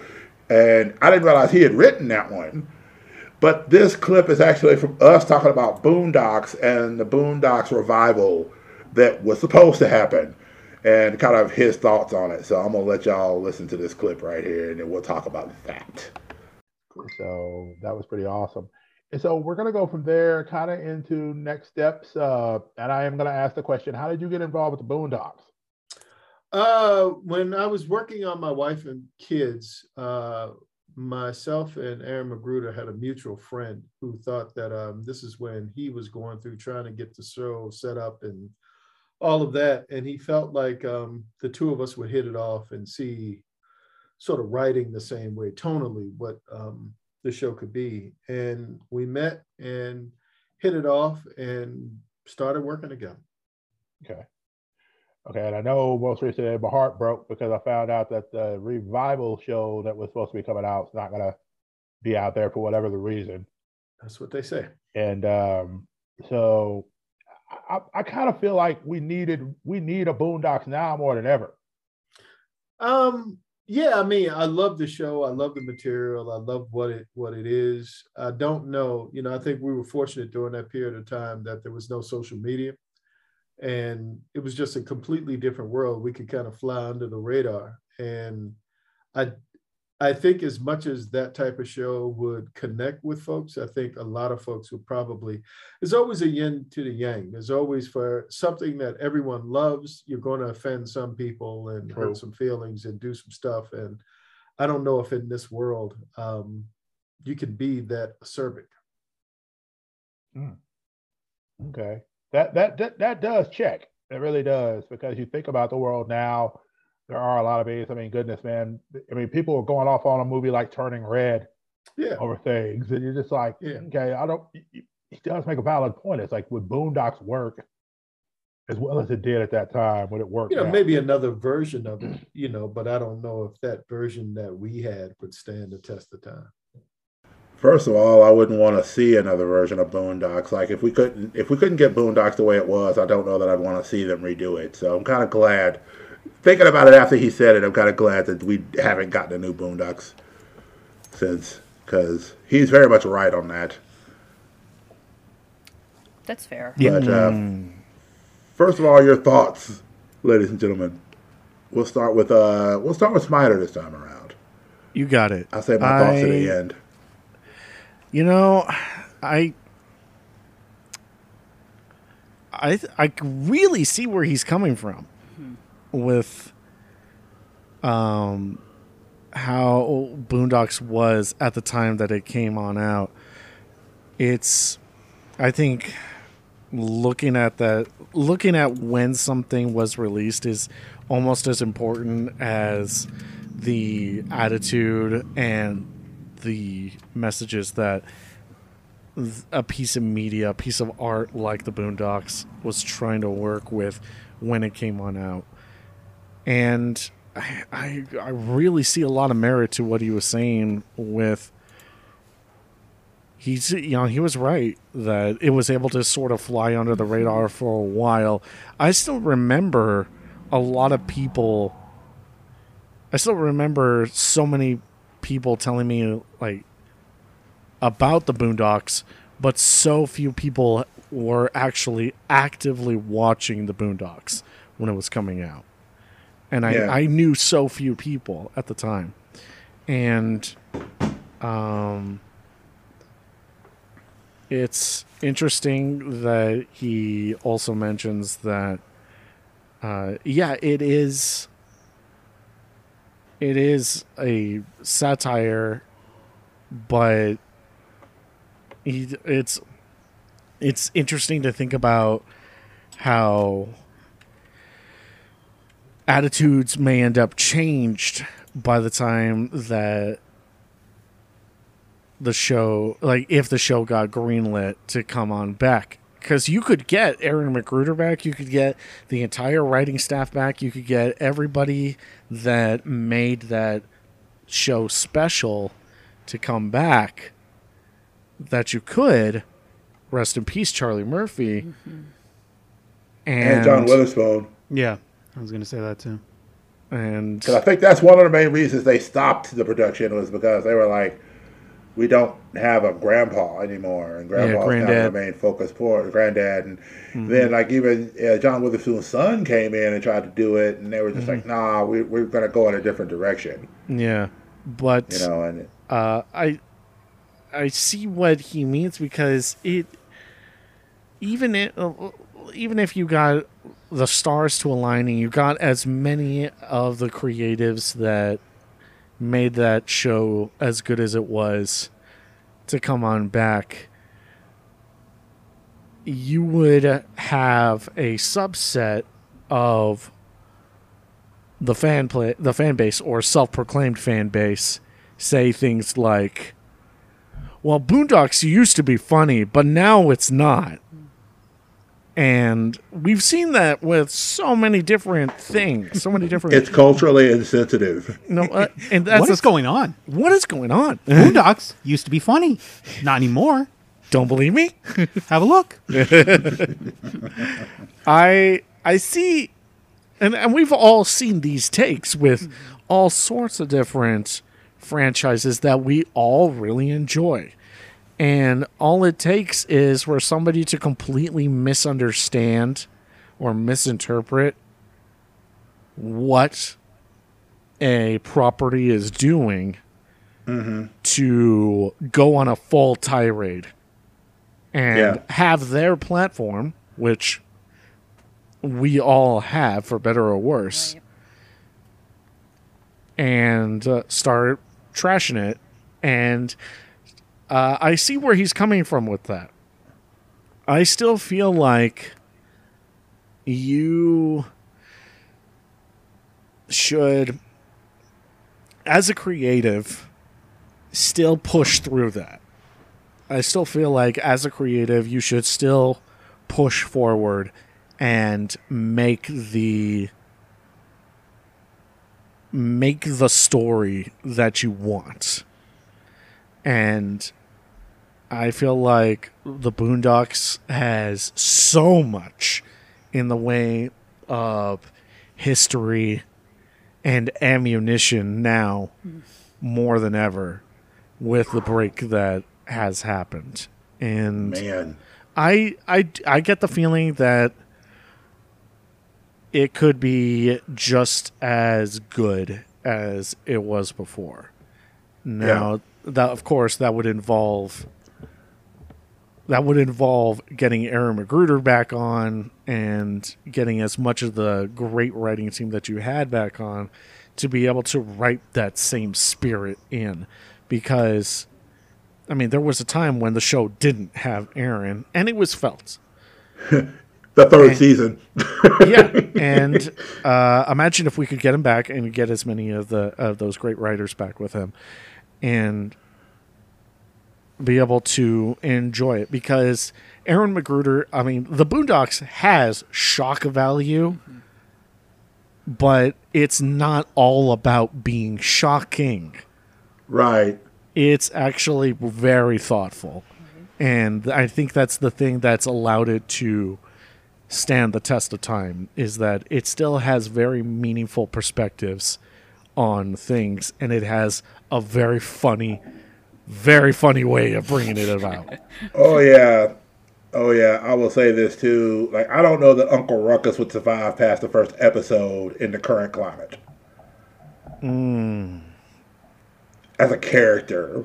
Like I remember newspapers when they put him in the strip for the first time because Boondocks was a comic strip before it became a cartoon. That's right. And uh, people canceled like the because cartoonists the way they work is they have contracts where they go through and they'll do a year usually. You have to do six months to a year contracts with newspapers. There were newspaper companies that were canceling the contracts out and just paying out the rest of the contract so that they didn't have to print another episode of Boondocks they would replace it with whatever cute, campy comic strip that they could put in its place. Because Uncle Ruckus in the first episode. It's like 35% of the people that were buying had contracts dropped them that day. It's crazy. Yeah, I, I can absolutely see that. And um, you know, color me an optimist. I I think people would just I think people would hate Uncle Ruckus the way that you're supposed to hate a character like Uncle Ruckus. Right, because and and, and that's all in a positive in a mm-hmm. positive way. Just like how how we were meant to revile him back in the day. I, I and you know I I don't know. I, I'm more than willing to see the other side of that, and like I understand how hard of a sell that would be. But you know, I miss him. I, I miss I miss seeing his comeuppances whenever they came around. But I'm gonna go ahead and pass the ball over to whoever else wants it next, or whoever uh, Will feels like passing it off to. Catherine, have you did you ever get the chance to watch Boondocks? I did. It The so it, cartoon? it aired, um, you know, like on TV at a time where I didn't have reliable access to media, um, and that was always hard. Uh-huh. Um, but it was definitely one of those things where I, at a time in my adolescence when that was available to me, I think it was kind of like. In the best way, like baby's first primer to like stuff, media that I wasn't the target demographic for. And Mhm. i i think kind of thinking about the social media thing and thinking access you had to go looking and like okay i'm i'm a white human. So you had as a white human in america you do have to go look for things that are not written for you. You have to actively search out things that you are not the target demographic for. And of course that can be really really fun really interesting. And like i was just approaching college age is that so like you know i wanted to it widened my worldview. And i thought the writing was hilarious. And there are still things that like my friend group was quote i cannot eat cheese as a white human without thinking of the boondocks. And so some ways it's like you know if I absolutely think that all peoples should have media that oh. challenges both stereotypes within them their own communities and within the world at large. And i think seeing present seeing a different presentation of a racial group that is often stereotyped by outsiders seeing them make these caricatures of their own culture it, it felt incredibly genuine. And like you said there's there's characters that are there for shock value. There's characters that are there that it's like whoa okay.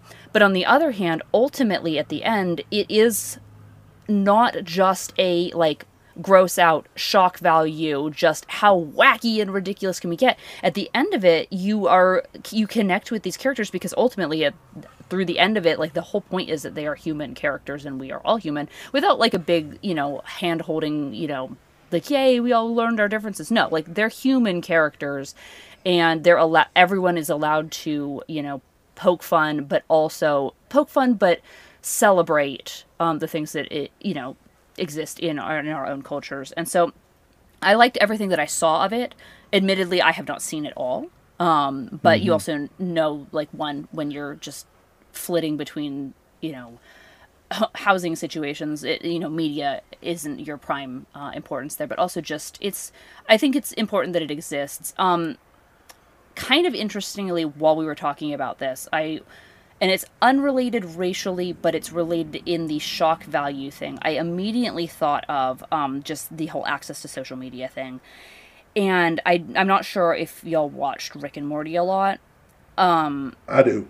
And I, a little bit. We, admittedly, I uh, like the show. Jingles and I probably watched up to season four. Fair. I think we got through season five. And that's one of those shows where it's hard because like it, it is kind of there for the shock value. It is kind of there as that like weird exclusionary, and I think it does the opposite the, of the feeling that I got from the Boondocks, where like obviously I know I'm the outsider coming into the Boondocks, right? I don't understand Mm. all the references, but you know, like as long as you're there to like be chill, like okay, we'll be chill about it. Whereas like Rick and Morty specifically created an exclusionary audience, and now of course coming out with the co-creators allegations, um, and uh, things that he's being like criminally indicted for. It's like, well, that's why we got that like weird, uncomfortable alienation feeling. I think from a lot of these. Whereas like Boondocks, for as much as it was out there and uncomfortable, it was never in a way that was like too made to divide. And I think that's really interesting for a show that's like, you know, really about race and racial identity was more ultimately uh, educational and got people to talk about things more than like some of these shows that are like purposely made to divide. So that's just that's where my brain went on all of this. Um, but you know, it is interesting how social media can do that as well, and it would it would have a hard time in today's climate just because people would share things completely out of context and without I think the end of the episode resolution or without the rest of the character that brings the heart. They would just share the shock value things, and that never kind of was what it Mm. was about. Hmm.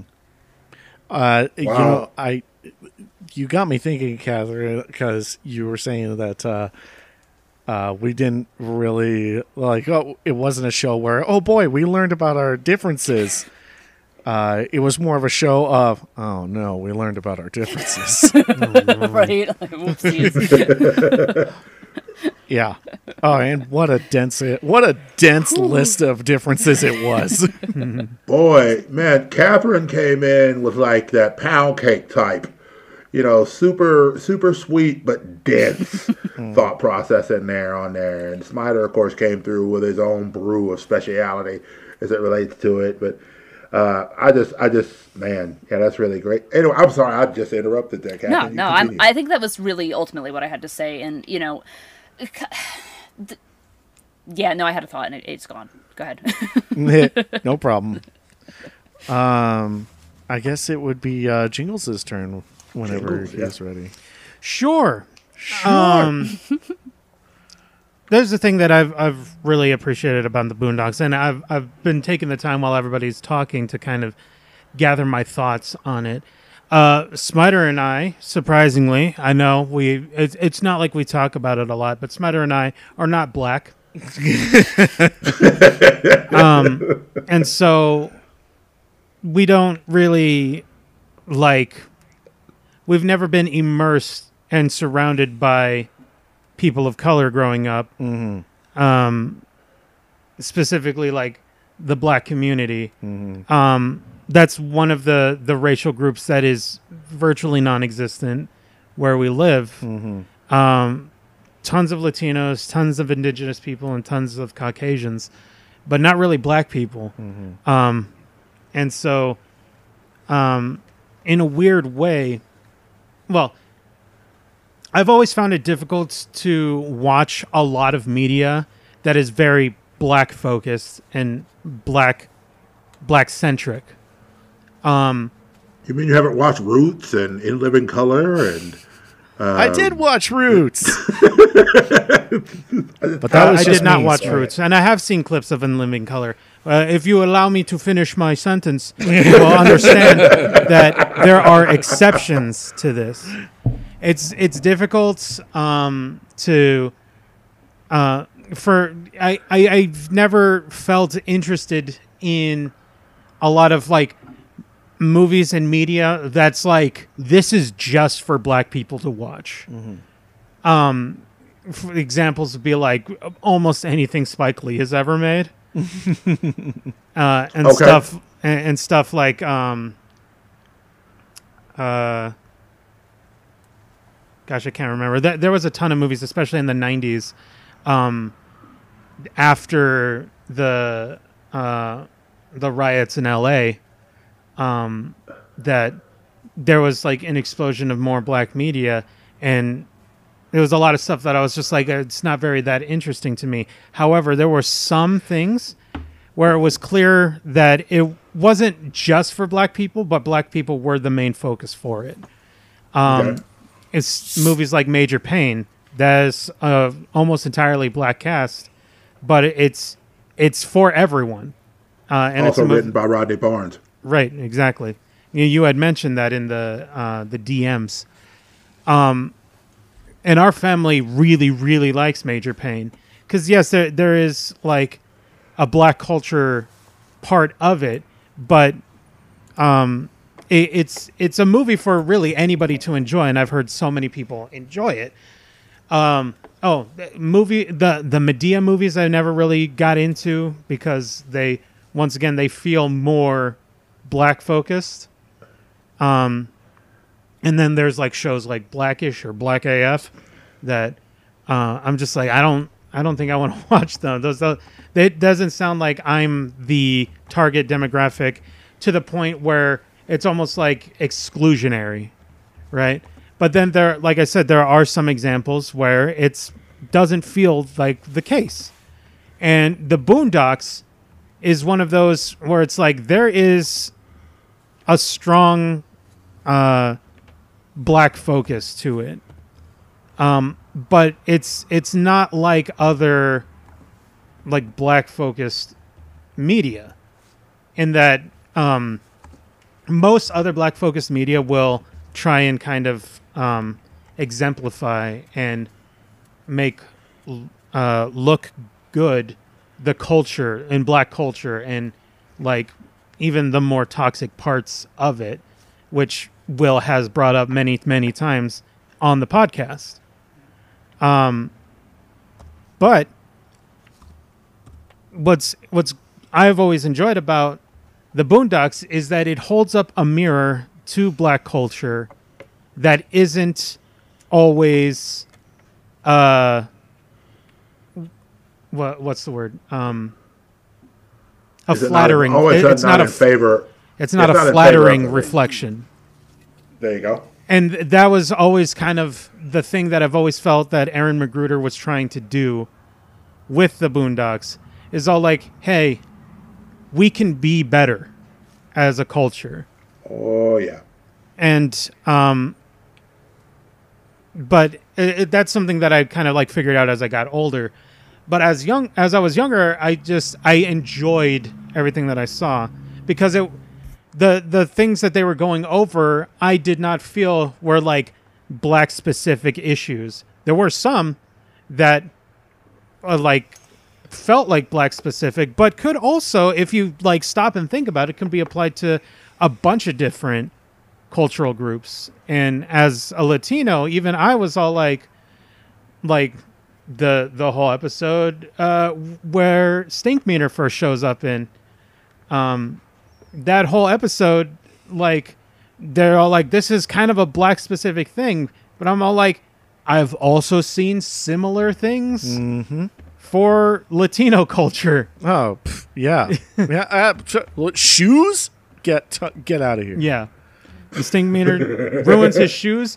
Everybody that I've ever seen like react to that have always been all like, "How dare you? Uh, he got new shoes and you You got- just scuff them like that." Yeah. Oh yeah. Um, but I honestly think of some a couple of our older brothers. oh yeah, they are shoe like fanatics. Yeah. I I wear stuff that's comfortable and I can afford. Um, but that th- that's always the feeling that I've had with the Boondocks and like other, um, other quote unquote black focused media that I feel like branches out more or even like is comfortable with kind of shining an uncomfortable lens back at black culture. I mean, Aaron McGruder has very, very been very vocal on how much he does not like the uh, uh, BET. Um, Yep. and and like I've often felt the same way up to the point where when Killer Croc in Suicide Squad was all like they they were like, "Hey, what do you want?" He's like, "I want BET," and I was all like, "Hmm." I don't, I don't like that, but No, you don't. No, you don't. but um Oh, and, uh, another example of something it, in a very funny way. Uh, I enjoy the movie "Don't Be a Menace to South Central" while drinking your juice in the hood, Yeah.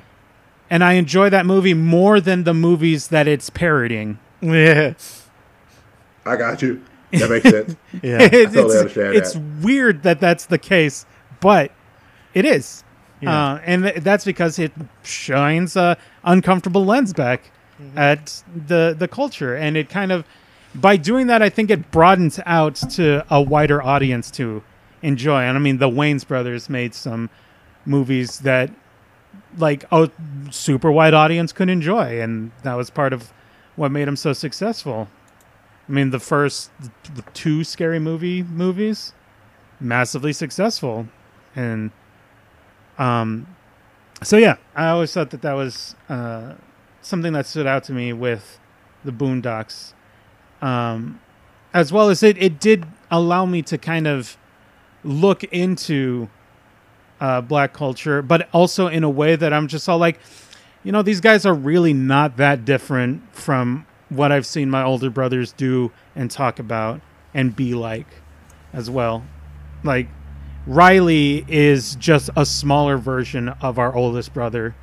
Uh, and Oh, is wow. just as angry and is just as like wanting to like prove himself and like but our oldest brother is not black he's very latino and so um but i it, it's it's like almost a one-to-one comparison. Um and so it that's one of those things that really helped me um identify with the show. But at the same time i now know that we're in a different cultural zeitgeist um, as far as our media goes. Um, and the Boondocks, if you were to do the Boondocks, I don't see it being able to be done the same way anymore. Um, and and I think the only way that it could have been done is if um if yeah the original cast and the original like showrunners were back for it uh, because I feel like they could do that in a very um, nuanced way that would work for so many people. But you know, a lot of people don't want don't want to be criticized about Yeah. their lives, and you know that's that's the kind of the world we live in right now, and I think that's fine. I do I do wish it wasn't really the case, but I'm not going to be the one one of those people that'll be like, "Oh, it was so much better in 2002 when I could say the N word as much as I wanted and not get fired." Yeah. Uh, so I'm just, I, I think we're in a better place now, but it is, I feel like there were some sacrifices that were made along the way that I'm not 100% happy with. But I think we're, we're heading in a, in a better direction. And after all, Boondocks, you can still watch it. It's, I believe, on HBO Max. Um, it's still there, and you can watch the entire thing. So, No, Um, you can't. no, No. The two banned episodes are still banned. They're not on HBO Max. You have to get the DVDs or the Blu-ray. Oh no, I two have to spend got money and support the Boondocks. no. Yeah. So the Hunger Strike episode where Huey Hunger Strikes against BET is the first banned one. Oh, I'm sorry. There's three that were banned. So the first one was that one. The second one was the one where they're making fun of Tyler Perry. Uh, because he threatened to sue BET. He threatened to sue Cartoon Network for that. Yeah, there's a lot. There's actually a fascinating amount of uh, he said, she said, and speculation on that. And I think a lot of it is like nobody wants to admit to to the to any sort of truth of that. And then the other one was the Uncle Ruckus episode where BET was trying to do an Uncle Ruckus show. Mhm. Uh, and Where he gets up every well. morning and he thanks God for the white man. Yep. yep. Exactly. where he gets up and he thanks God for white people. Uh, what's that like, Catherine? According to, according, to, according to Uncle Ruckus, Uncle Ruckus says that I- white I people got are like her. pledge. Women pledge. I got her so good. I'm gonna Oh pat my myself God, on the right? back for that one. Oh boy.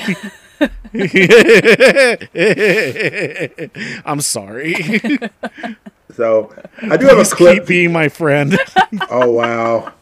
I have a clip here to play before I actually advise my thing, which is just real quick. It's about a minute uh, from the show. It's it's one of the things I love about it. I explain it more after the clip. There, it's the Huey speech that's right here. This was in the, I believe it was called "The Trial of R. Kelly," and uh, see if you don't see some parallels to modern day things that we've kind of gone over.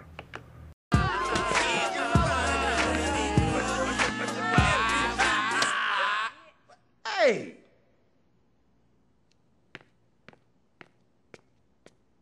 What the hell is wrong with you people? Every famous nigga that gets arrested is not Nelson Mandela? Yes, the government conspires to put a lot of innocent black men in jail on fallacious charges. But R. Kelly is not one of those men. We all know the nigga can sing. But what happened to standards? What happened to bare minimums? You a fan of R. Kelly? You want to help R. Kelly? Then get some counseling for R. Kelly. Introduce him to some older women. Hide his camcorder. But don't pretend like the man is a hero. And stop the damn dancing. Act like you got some goddamn sense, people. Damn. Don't playing around here. Boo! Hey, you with the afro. Give it a rest. Beat it. Put the music back on.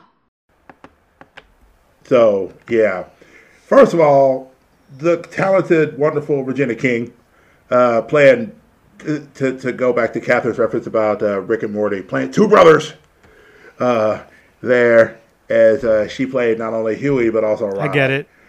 Um, and I thought that was just dope. But also, like, can we just talk a bit about the star-studded voice cast that was in Boondocks? Like Regina King, Adam West, as a matter of fact, was the the uh, lawyer for R. Kelly uh, in that episode. But then also, uh, goodness man, uh, Samuel L. Jackson, uh, Charlie Murphy, Ed Asner. Jeez, John Witherspoon, just so many great actors and actresses. Uh, Tom Kenny, who uh, was SpongeBob, was in there and did some different uh, voices, and then also his wife Jill Talley, who was in there with Sarah, and then of course uh, I can't go on without forgetting Mr. Chocolate Kitty up himself, whose name I can't think of right now. Uh, it's Tom Dubois, and also the voice of Stinkmeaner. Oh gosh, I can't think of his name. There's so many great voice actors and actresses in this show. Uh, Tara Strong did a voice in this show, believe it or not. Um, there's all sorts of people were doing voices in this. One of the reasons I love Boondocks overall is because they did something that was from an old 70s adage, and they created uh, Norman Lear, who did Good Times and a whole bunch of shows, All in the Family, Good Times, uh, Jeffersons, uh, uh, Archie Bunker, and all that stuff. He did all those shows. Norman Lear did a thing where he said, if you want to give the smartest lines to somebody in a show, you always give it to the child. Mm. So the first time that you saw that really happen, it was in Good Times because Michael Evans was the one that always had the lines that brought your point. They wouldn't give it to James. They wouldn't give it to Florida. It was always Michael. If you wanted to make a point in an episode, it was always the kid that said it. And in a lot of those shows, if you go back and look at them, and it may change your perspective on a lot of that.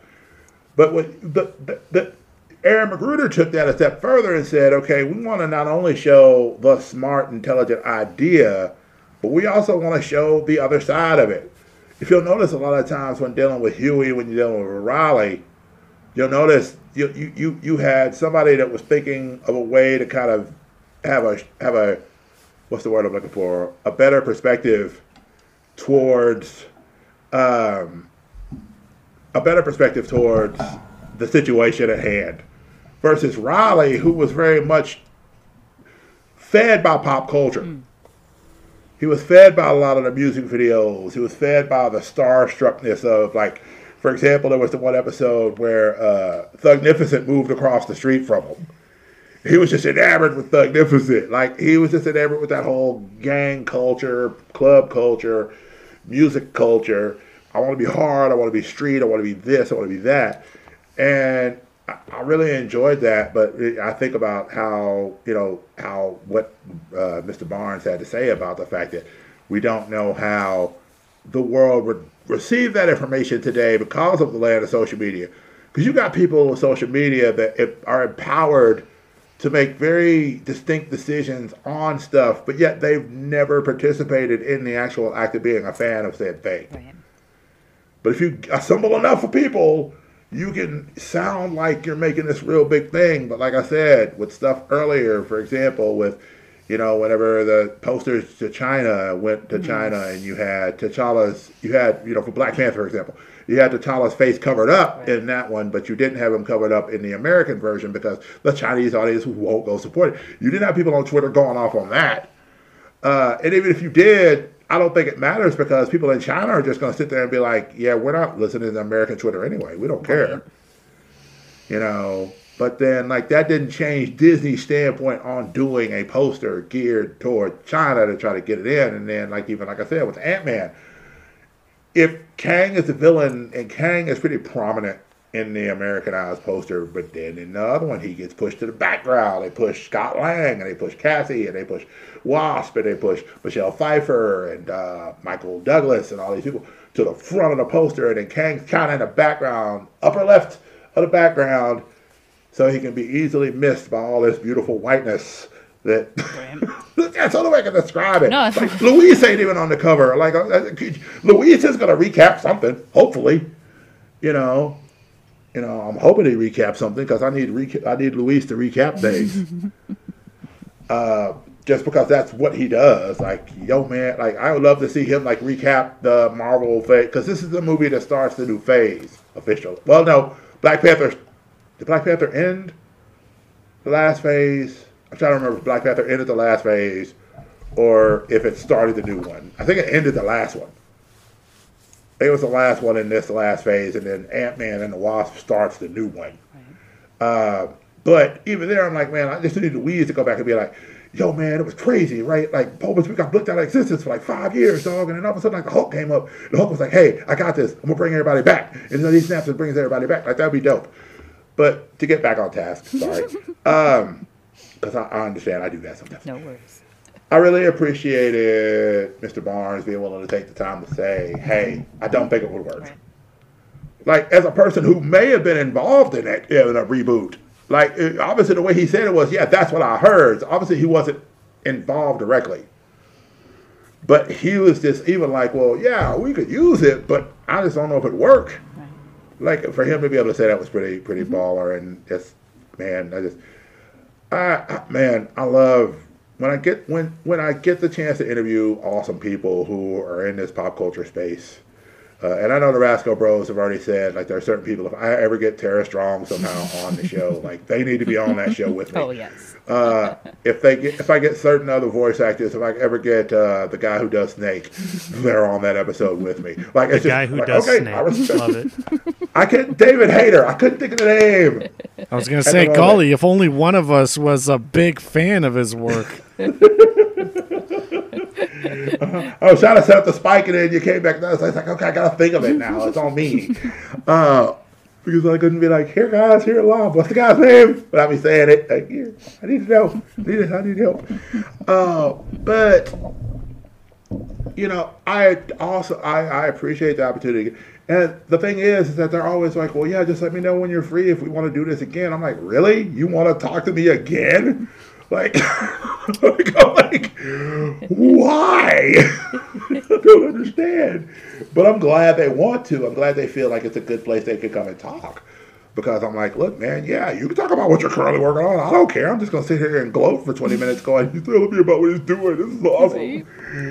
you know, I'm just geeking out over here, trying to make, remain, trying to have some sort of composure and not just be like, like uh, Chris Farley back in the day. You remember that time you wrote that comic book that was really cool called Quincredible and stuff? That was pretty awesome. Remember that time you wrote the Boondocks and all those cool jokes? Yeah, that was pretty cool. That was awesome too.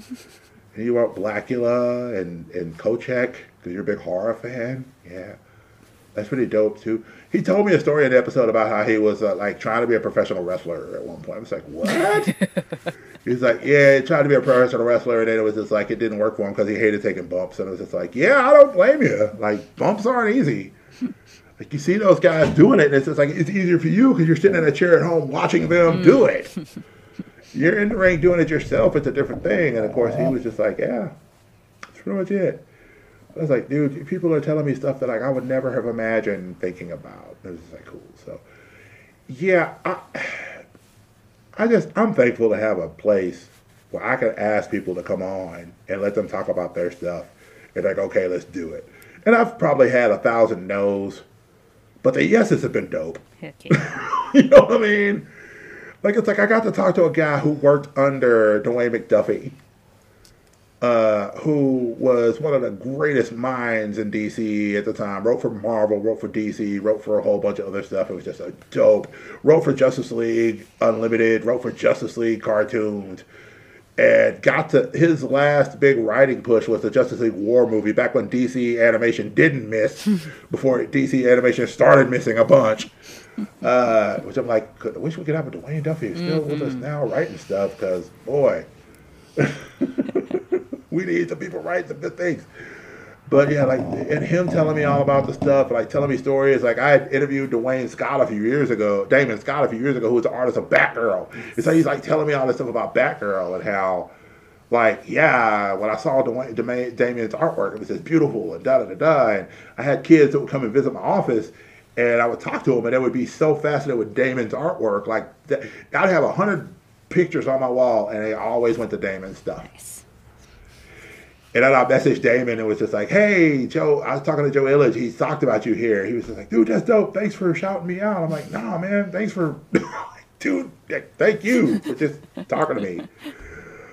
Like, I feel like I'm, I'm literally that girl at the ball that's just sitting there with a microphone going, um, excuse me, I've got questions that I'm going to ask you. Do you mind answering them for me so I can actually take them and put them on my podcast? And like, yeah, sure, dude, let's do it. When are we gonna? I was like, oh my gosh, you said yes. Okay, I gotta plan That's a weird ball. I don't know, man. It's just my thing. It's just what's in my head. All right. Yeah, that gonna I let him know. have his Things are really pouring. yeah. I was There gonna you say go. you're you're do, you're doing that thing where it's just everything's pouring in your head and it's just coming out. Thoughts are formed and immediately expelled. Yes. That does happen with me sometimes. I, I don't know. Uh, hey, what what about what about this thing going on with the walls? Does anyone have any walls? Has anyone seen walls? What? Yeah, we've all seen walls. Will But They're exciting. they're exciting? You know, I saw this wall one time. what do you have for us? So um, I believe Snyder and um, our friend Catherine Everything are going to introduce our last clip. Oh, are we? I put it in the chat. I don't know if y'all saw it. Sorry. Well, they, I'm- they I'm- oh, there it didn't is. say yes. Okay, Yeah. but they didn't say no. No, we didn't say no. Speaking of that, I you know, especially since this is a recap episode, like I know it's it's hard as a creator to kind of like look at our own wins, um, because like one, you know, Yes. just we tend to be humble people, and even like when we are in an opportunity to like brag and celebrate, it's still hard. And so like, Will, I just want to say like, you know, just as somebody who has you know been a listener and been on the outside, and then I've come in, like obviously you have something about just your like y- you're you are such a like cool guy to talk to and this is such a safe place to be in that like at this point i would believe anybody coming in and you being like oh yeah i got so and so on the show and i'd be like of course you did because like have they listened to the show? Like have they talked to you? Like you have such a like infectious enthusiasm. Um, so I just, you know, especially because we are on a recap episode, I really just want to be like, I'm not surprised you keep getting these cool people on the show and that they want to talk to you and they want to come back because, like, same. That is why I am here. You, you know what I mean? Like, Yes. so just you know, you know, please toot your own horn and believe it. But I like, I also love that you know you are humble and you're like, oh my god, I just want to geek out and like these people want to geek with me and I still can't believe it because like I also I, I feel that too.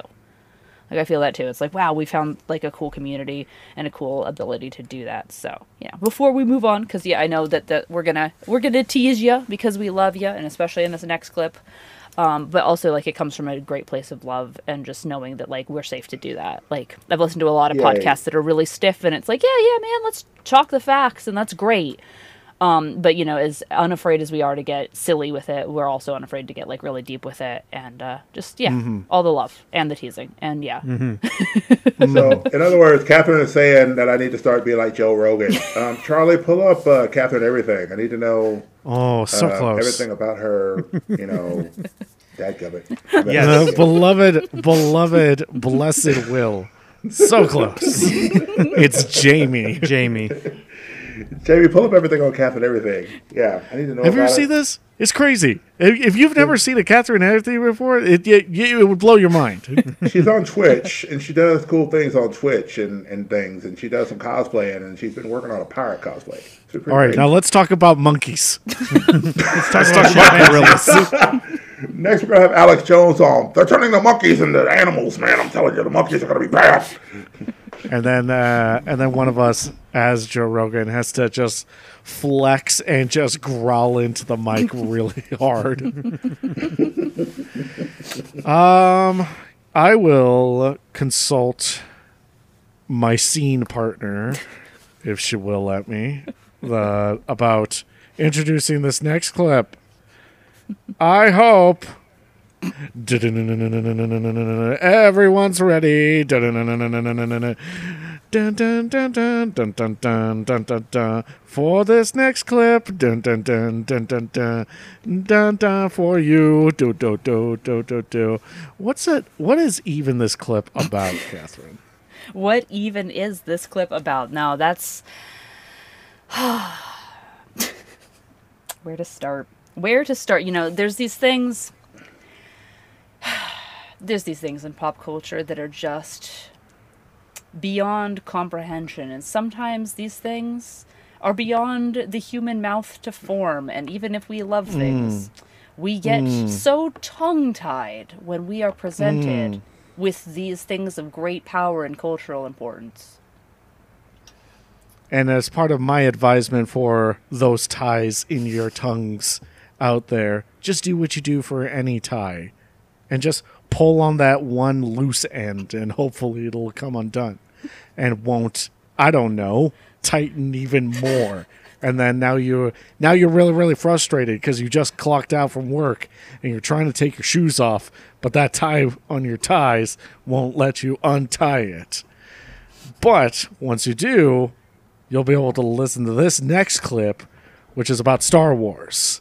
It's about this time where Jingles and I dunked mega hard on Will. Please enjoy. Eldoran. So- what? That's, That's just not Peter how we Cushing say- just throwing his, his acting weight around. I know. In his silly slippers. Rip and gone. Rip and gone. So, first question I'm gonna ask: favorite Yes. character in the series? Uh, Dexter. Dexter Jetson. Hey, Dexter hey, Jettster. Hey, hey, hey! Do not no! Do not do this! No, that is horrible, man. I was hoping. I was I hoping, was man. hoping too. I wanted to Someone see said, We have a rumor here.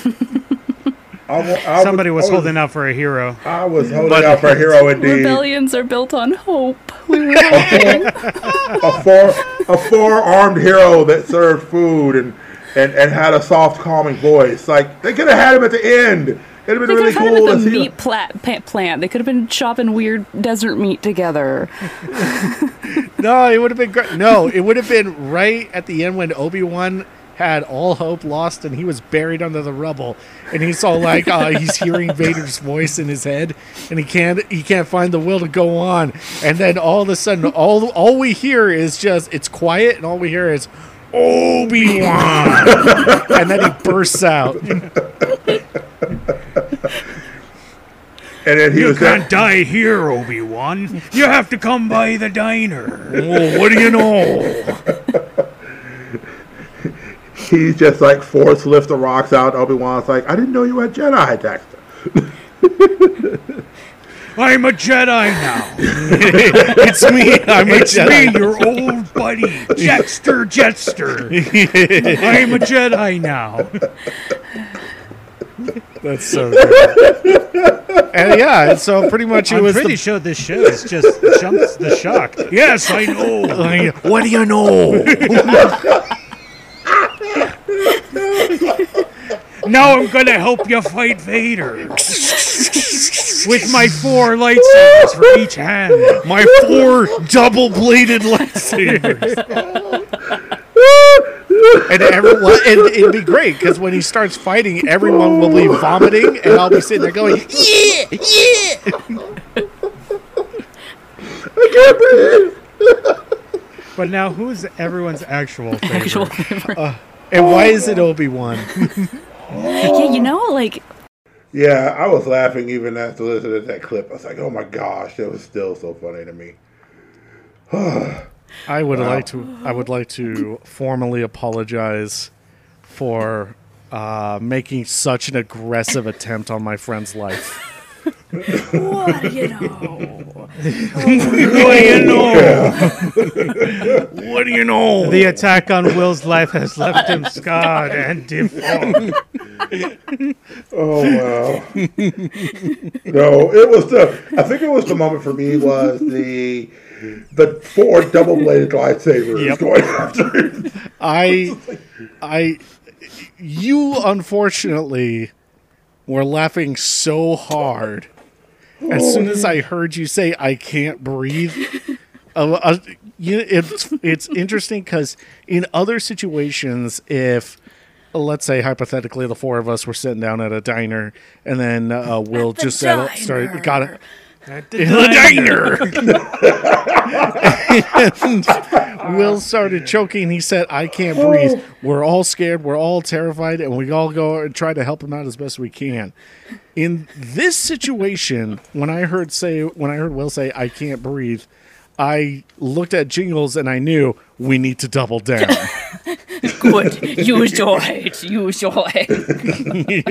we got him on the ropes. Let's see how much harder we. Can. You basically fueled us.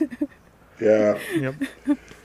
Well, um, I'm I'm gonna go ahead and reveal uh, a super dark secret. Secret. Oh, no. Um, anytime I get together with my friends or family or anybody, uh, my number one goal is to really make them laugh really, really hard at Mhm. some point. Oh, I did. And I did that day. That goes for this podcast. That goes for online. That it's anytime. Oh man. When Quaffrin is streaming, I'm Mhm. just all like, let me see if I can get a good one on. and this this is one of those instances where it's just all like we knocked it out of the park. Yep. Yep. And Catherine was the one that suggested this one, so I would like for her to start talking about her thought processes in this. I, I think first, I, like going in, I was like, "Oh man, I laughed so hard when we were, were recording that, and I laughed so hard hearing the podcast. Am I gonna laugh again hearing it?" And I'm I'm like wiping tears away. It just got funnier. Um, now it's you know Mhm. it's it's it definitely ascended to that like beyond an inside joke because obviously like you know y'all as listeners are, are clued in on this but also just as like you know the funny things that kind of lie underneath uh, in nerd culture and just among friend groups and among people that have just you know hung out. And I think these are definitely those moments where I look back and not that I have any doubt at this point, but like, you know, as a professional, when you're like reaching out and you're networking, you're like, oh, you know, this is a cool opportunity, you know, but like, was it just a one off professional thing? Did they like me? And I look back on this and I'm like, there's no way in heck we aren't friends. Because this is, you can't stage this stuff. You know, this is definitely like we were yes anding and yes anding until we're all just about to like, you know, like just stop Mhm. breathing. Um, and I'm, I'm Mhm. really thrilled with that because of course you know we really do uh, when when I talk about my favorite moments um about the podcast a lot of them tend to be the heavier ones just because there's such a vulnerability in being seen. There's such a vulnerability in sharing the like the kind of the stuff that's underneath um, the surface that really makes us human and really like brings us to the table of this nerd stuff.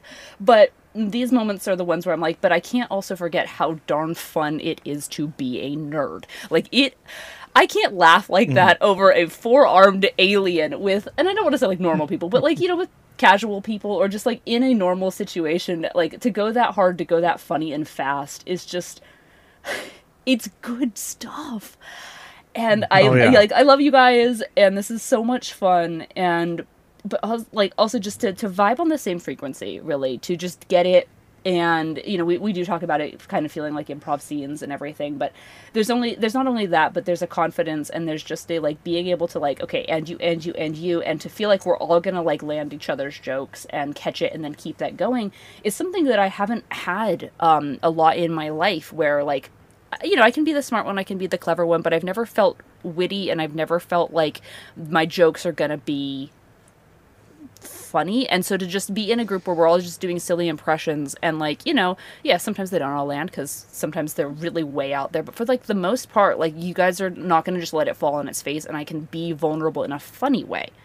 Um, which to me is almost scarier than being vulnerable in a like traumatic way. Like I've gotten to a point where I'm really comfortable talking about things that have happened and how that enriches these things. I think the the Star Wars Episode Three was the first time we really talked about the the darker side and the depths of that. But it is funnier. It is it is almost harder to be funny and be open about that than it is to talk, and that's something that's been really rewarding and just I really really treasure being on the show. Um, and yeah, also just laughing till you can't breathe about this. It's it's Star Wars. It's fake. It's in space. It's supposed to be fun, and it is. It genuinely freaking is. Yo, when it's fun, it's fun. Not a question. Mm. No, he said not a question. Mm. I didn't Not say a got Oh, sorry, I thought you On said the- got a on the- on the- question. yeah. it being fun, yeah. Yeah, Yeah, yeah. yeah, absolutely. So why was Jexter Dexter the best character in the entire series?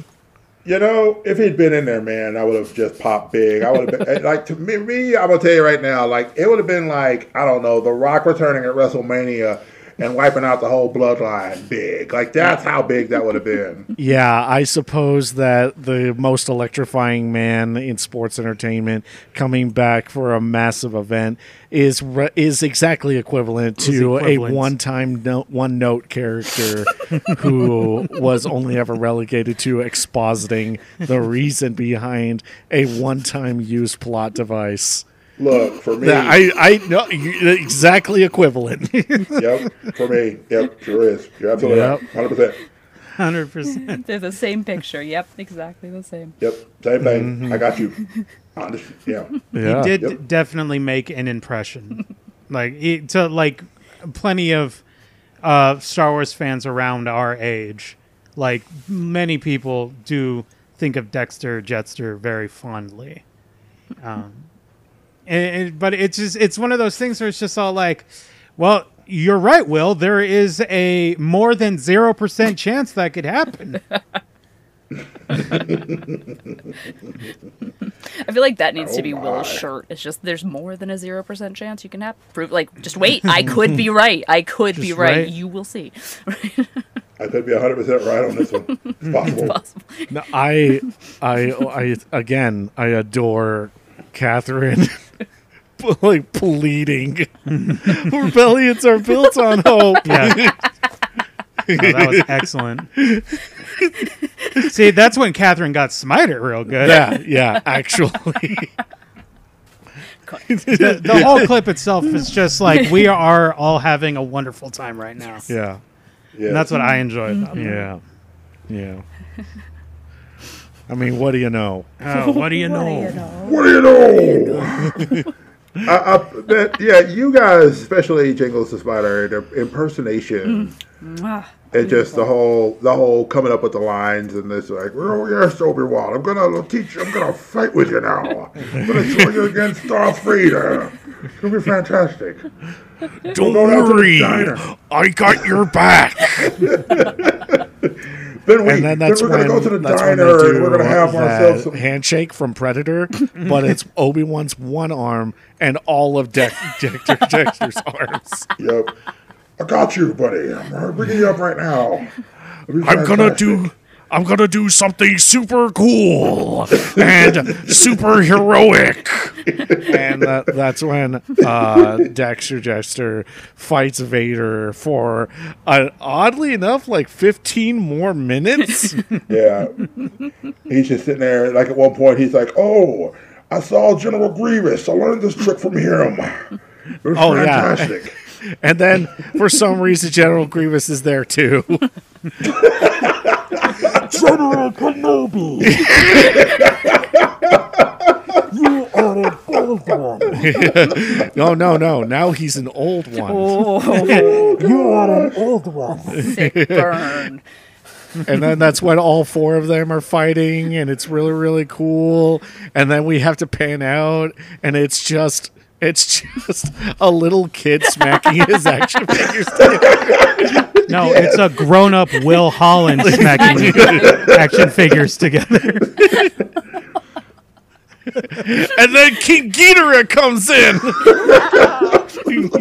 Then all of a sudden, I look at the screen and go, "Well, hello. What do you know? I'm playing with action figures." People don't care for the meanings of characters or their character writing anymore. All they care about is symbols.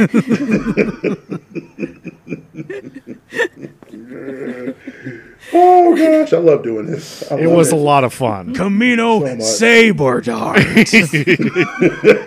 it's a give it a try. It's fun. Just just say Kamino Sabo Dart.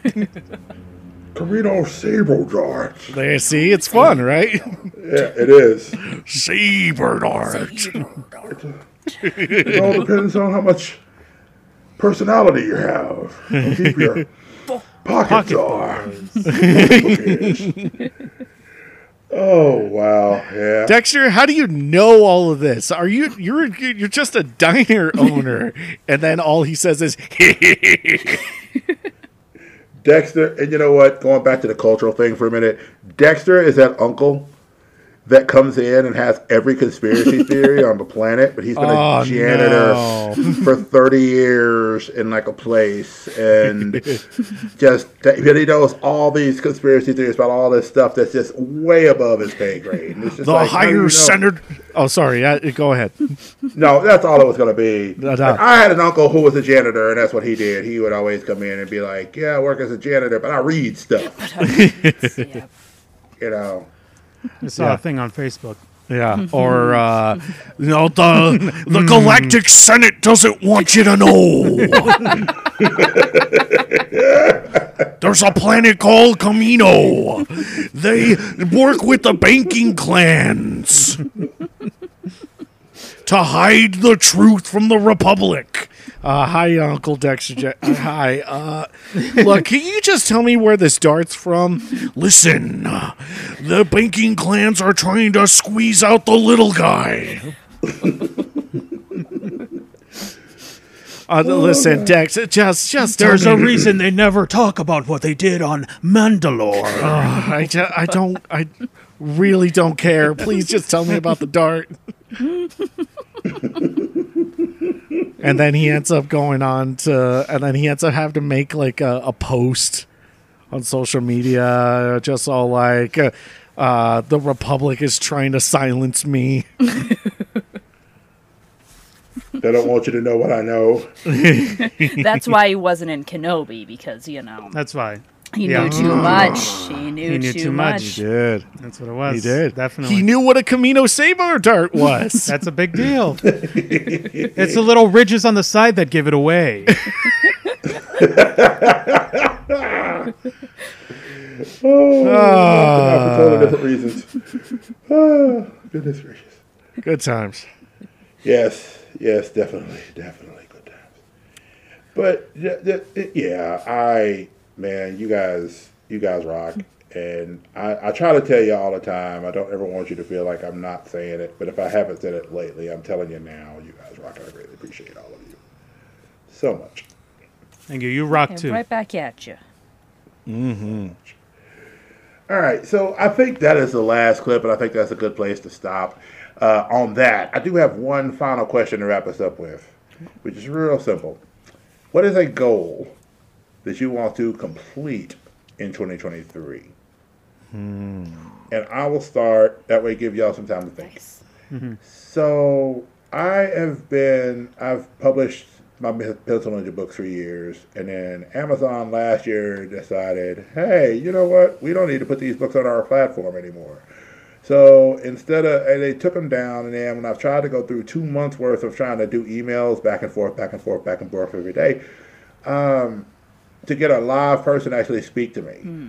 And all I kept getting was automated messages, automated messages, automated messages. I was like, can I please speak to somebody? I tried to call the Amazon customer service multiple times. Couldn't get through to anybody. Couldn't get through to anybody at the office. Nobody would talk to me. They were like, or they would transfer me to people and they were like, oh no, we don't work in the actual printing office, you know. And I was like, well, I've gotten these responsitory emails and they're just robot responses at this point. I'm just trying to figure out what I need to do to get my stuff back listed and all this other stuff. But anyway, so 2023, I want to do a Kickstarter with my stuff as one big Pencil Ninja Adventures book.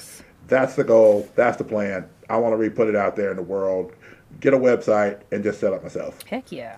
Um, that's the that's what needs to happen in 2023. Well, well, I can. I can tell you this much: uh, I might know an individual that uh, self-publishes kids' books. Uh, you might know them, but uh, I'll be sure to hook you two up sometime.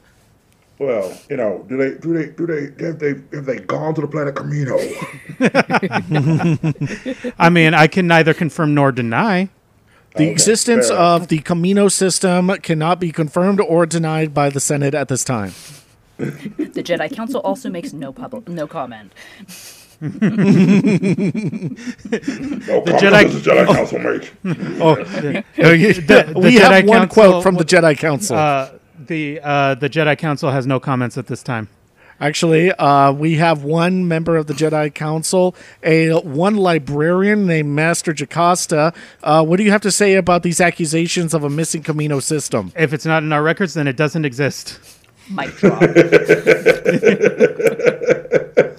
and she just walks away. Jedi She Master says it Jocasta Nu everybody loves her. ah! Oh my. Ah. So that's that's my goal. So Yeah. I will pass it off to the next person who would like to pick it up. I'm not going to call a name. Whoever wants to pick it up, pick it up. I uh well, luckily I've already been thinking about my uh resolutions this year. Nice.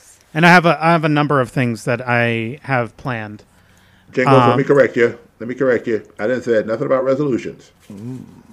I said goals. Semantic. Because resolutions are for resolutions are for chumps who start in January and stop in January. I need you to give me a goal. Sounds like someone's trying to get uh, trying to get back here. No, I specifically said goal. I never said resolution. The word never you was said came out of my mouth. you said with a small bit of glee. I'm gonna have to correct you. I'm gonna have to correct you. uh, my resolution is Be more resolute in my uh, Yeah. my stance on on goals. Jingles came back and cut like a WrestleMania style promo. Shut up, sucker! I got something to say. and then I do a spinneroonie. um, so my plans for the year, because even that's more like solid than a goal, huh? 'Cause I had to Actionable plan. steps. What up? What? Oh, okay. So I have a number of things that I want to do this year. Uh, as far as creatively goes, one, I'm planning on doing more art streams and uh, trying to be more artistic and, and getting more into that. Um, the the thing with that is, is that I still want to save uh, our Saturdays for gaming streams. Um, so I would have to find another separate day. Um, at the moment, I, I'm not planning on doing it very regularly. Just when I have some extra time. Uh, usually, if I have a day off, that's the plan is to do art streams then. Nice. As I did uh, this uh, this month and the previous month. Uh, my ideas were to do that on on the days off that I have, which since uh, the job that I work, I work for a public school system, and therefore they are, are on um, government time, and so uh, I have the weekends off, but also like federal holidays off from work. Um, so if there's a federal holiday that is off from work, there is a decent chance that I'm gonna at least put forth a lot of effort to stream art Nice. uh, on those days. Um, the second thing I want to do is I want to make another animation this year. Um, the last animation that I made was Happy Christmas Harry, um, Which, is a gem. You should absolutely watch it. an absolute gem.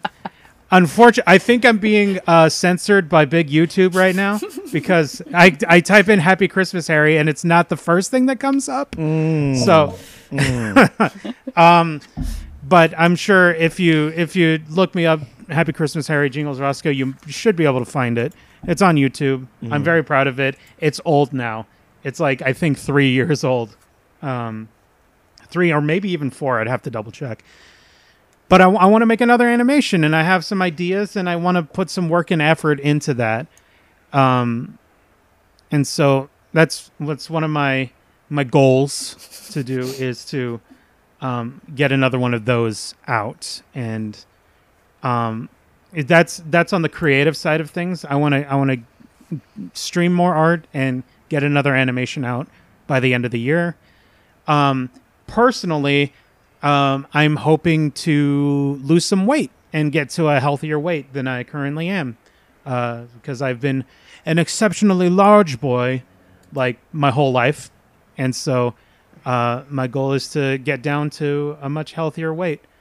Um, and so far, those are my plans slash goals slash resolutions uh, for the year.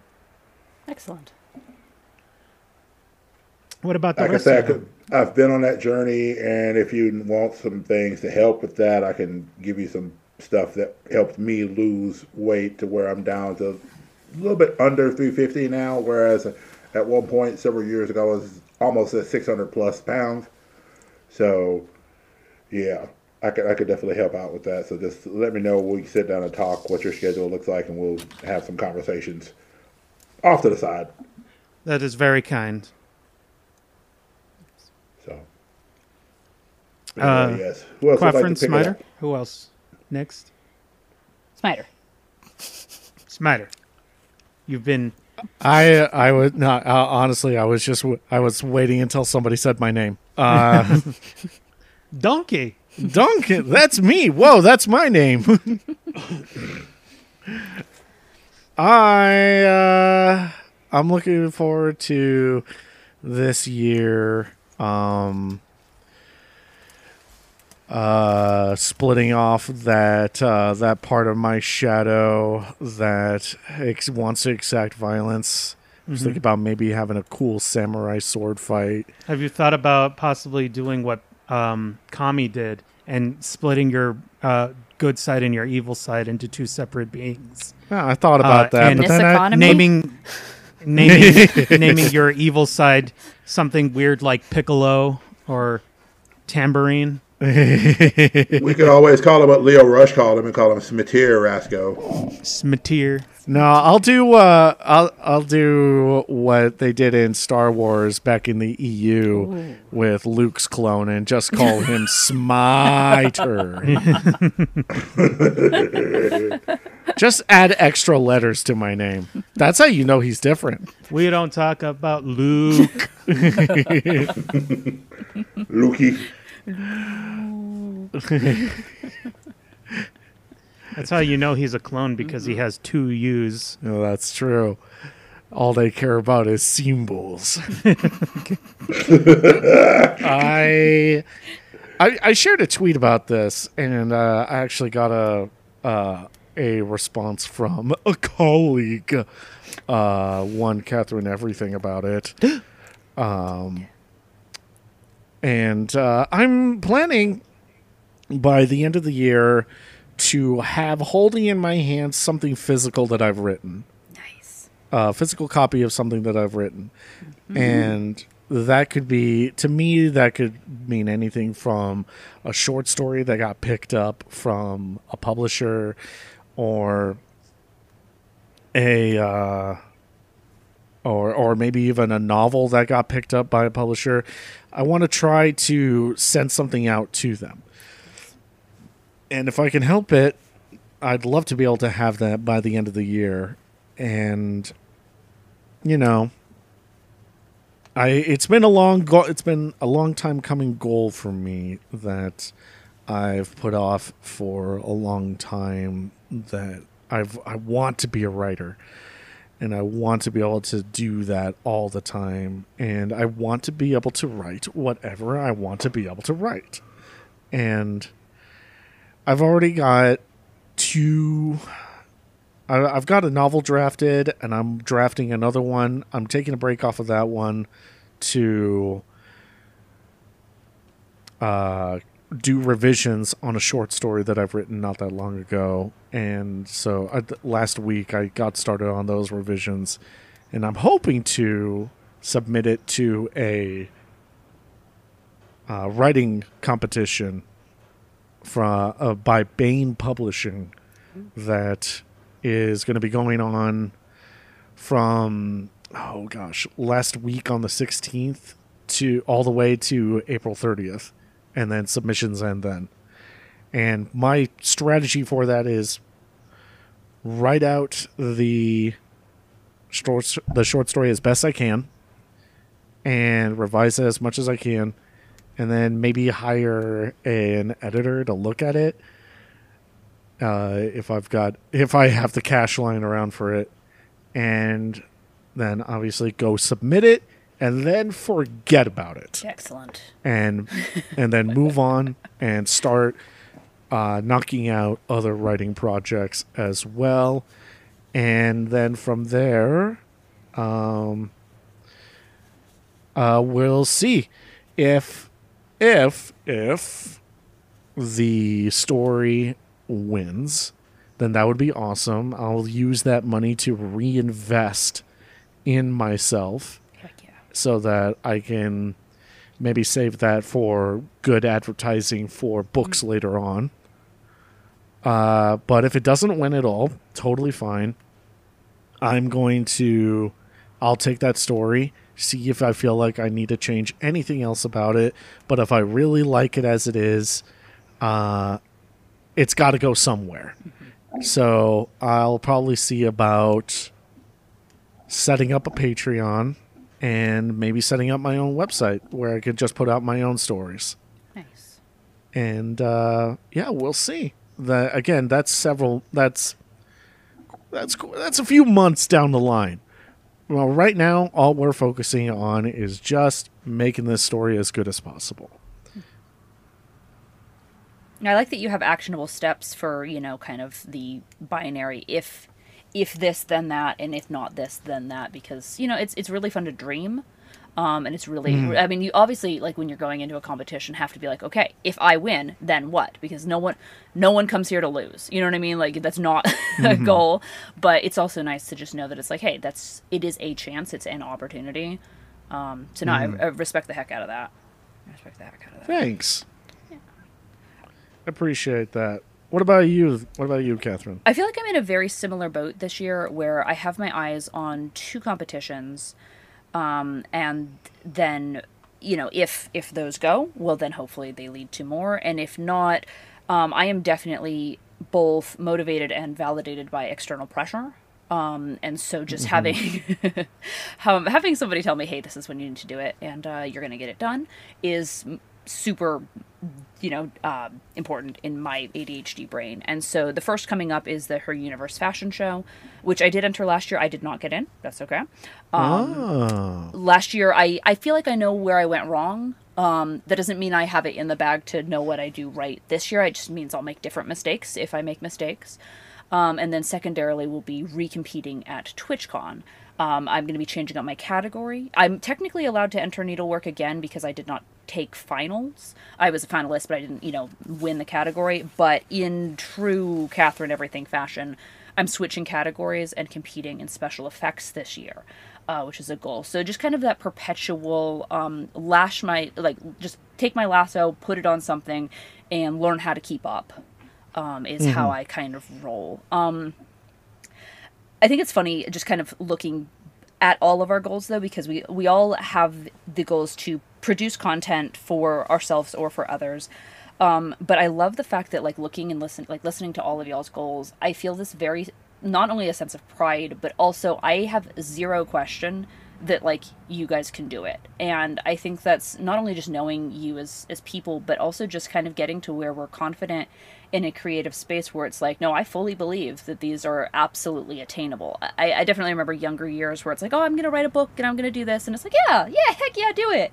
And there was almost, I don't want to say like just the, yeah, you can do anything you want, but if it didn't happen, it didn't happen. I feel very, very much so like, you know, obviously, you know, life happens and things, plans change, no plan, you know, survives first contact with the enemy. But within all of y'all's reasons, I am fully and excited to be doing the 2023 wrap up and being like, all right, hey, guess what? We've got published books on the table. We've got competition entries on the table. Like, regardless of merit and award winning, it's still going to be good work done and there will be tangible progress. Um, we'll be watching Jingle's animation and linking that in the podcast. Like, everything's going to be, it's going to, it's going to happen. And I'm, there's no doubt and I'm thrilled for it. So. Yeah. And no pressure, but I believe you can do it. Mhm. Mhm. And uh, I definitely look forward to seeing Will's goal to being the new WrestleMania champion.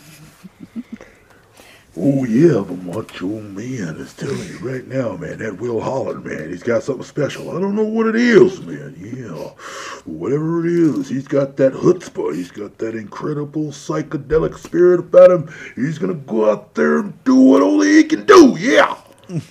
I miss Macho Man this so much. world, man. Yeah. So I'm confused, brother. When when when you say WrestleMania champion, what title is he winning? Is it the Universal Championship? Is it the WWE Hmm. Championship? We'll take them both away from Roman Reigns right now, man. Yeah. Probably not the twenty four seven belt because isn't that been like retired now?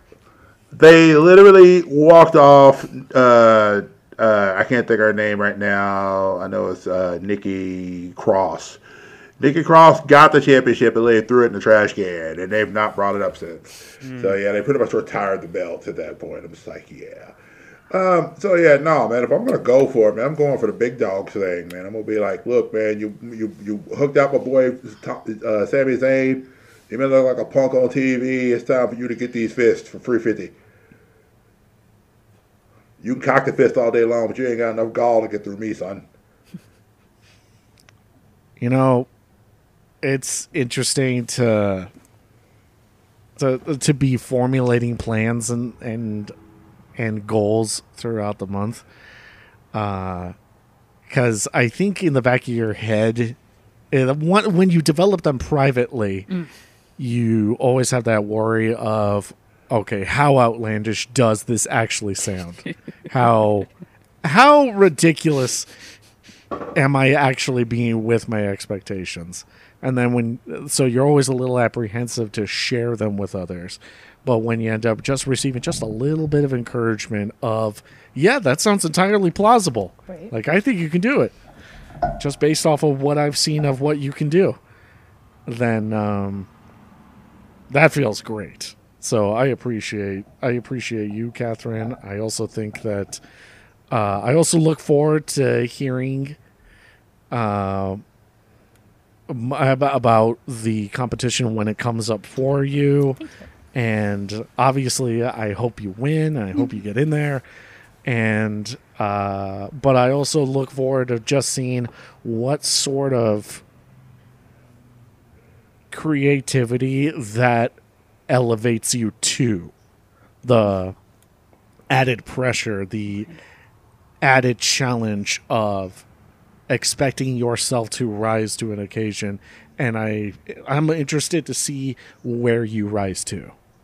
Thank you. I, I mean, one that feels heckin' good to just have people in your corner, but it's also just, yeah. I, I think so often creatives, especially young creatives, you you know you're filled with a big energy and you want to go out there and create things, but for better or for worse, people are very protective, and it's like, hey, don't put all your eggs in one basket, or do you really think you can do that? And I think it's as important to develop your technical skills as it is to almost develop a confidence in what you do, and also just like a, hey, if I get this, I'm prepared to go to the next step and not like setting sights on like, oh, all I have to do is, is win this one thing and then that's it. I've made it. Like I don't know personally where my like end goal is because I don't really want to have an end. Uh, I'd like to just, you know, kind of continue to to grow within these things and some things will, you know, blow wind in my sails and take me northwest northwesterly and some things will take me a totally different direction. And that's been my life. That's kind of just been surviving.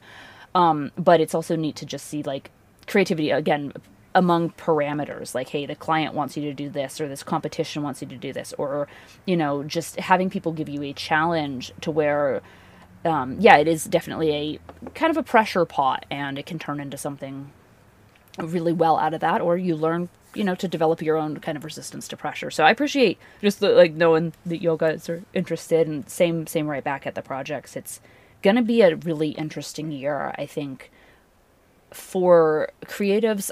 I feel like there is a. I've been hesitant to call it a full um, renaissance again, but I've been definitely seeing a shift kind of post pandemic and from from the pandemic and post pandemic. Oh, obviously, we're still in it, um, but just in the rise of creatives again as we kind of battle the cripping, you know, grasp of capitalism, but also just realize that life is short and we have stories to tell, and we don't have to just take the media that's given to us and we can we can bend it uh, to our will and make beautiful things. And there's a respect for that. Like definitely among social media among content creators youtubers tiktokers streamers etc i think there is a very very wholesome um like just big big growth of of creatives and i'm really excited to see where that goes. And knowing that you know like my best friends and my community and the people that are like kind of all tied through this are involved in that i think there's going to be a really big culture shift um in like reappreciating handmade and by that i mean just from the human brain heart soul hands content you know I'm we I know we got into like AI and everything that comes through here, but like just shifting into seeing that people can do really cool shit and they want to share it um, is hopefully where we're going to have a kind of cultural revolution. And knowing that we've got not to say a head start on it, but we're already makers with our feet on the ground. Um, I'm hoping this is really a time to really shine and see people that I really care about have kind of these tidal waves that push them into whatever definition of success, um, which I know starting is can just be getting something finished. I mean, honestly, finishing a project is such an incredible like goalpost. Um, but you know, wherever your definition of success puts you, I, I hope that we are kind of running towards that together. Um, and I see people winning. Like I, I, really feel like we all kind of collectively need some wins. Uh, I hope this is the year uh, for that. Agreed. Yeah. I can dig it. So everybody, uh, first of all, thank you for sharing what your, your, your resolutions, your plans, your goals are for 2023. Um, as we round this out, we're going to try to get this episode and the last episode dropped tonight, so that way people can have it. Uh, I didn't want this rocking into February, so I wanted to make sure people heard it at the beginning of near the end of January at least. So that's the plan. So anyway, um, as always, you guys rock, everybody. Not just uh, the people that I have the honor of speaking with, the Roscoe's and Catherine, everything, but also those listening. Um, pass it on to your friends, man. Share it with people. Um, I greatly appreciate all that. And um, ladies and gentlemen, first of all, beforehand, I need to let my co-hosts say their goodbyes. So, last words. Uh, mm. My last word is going to be well, what do you know? it never gets old. Never. It truly never does. Man.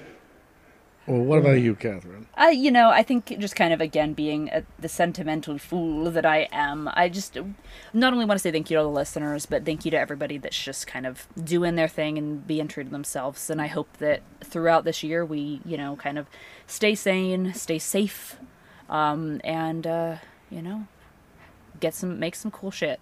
So. And my final words are speak, friend, and enter. Okay. Had to come back to the Lord of the Rings, didn't it?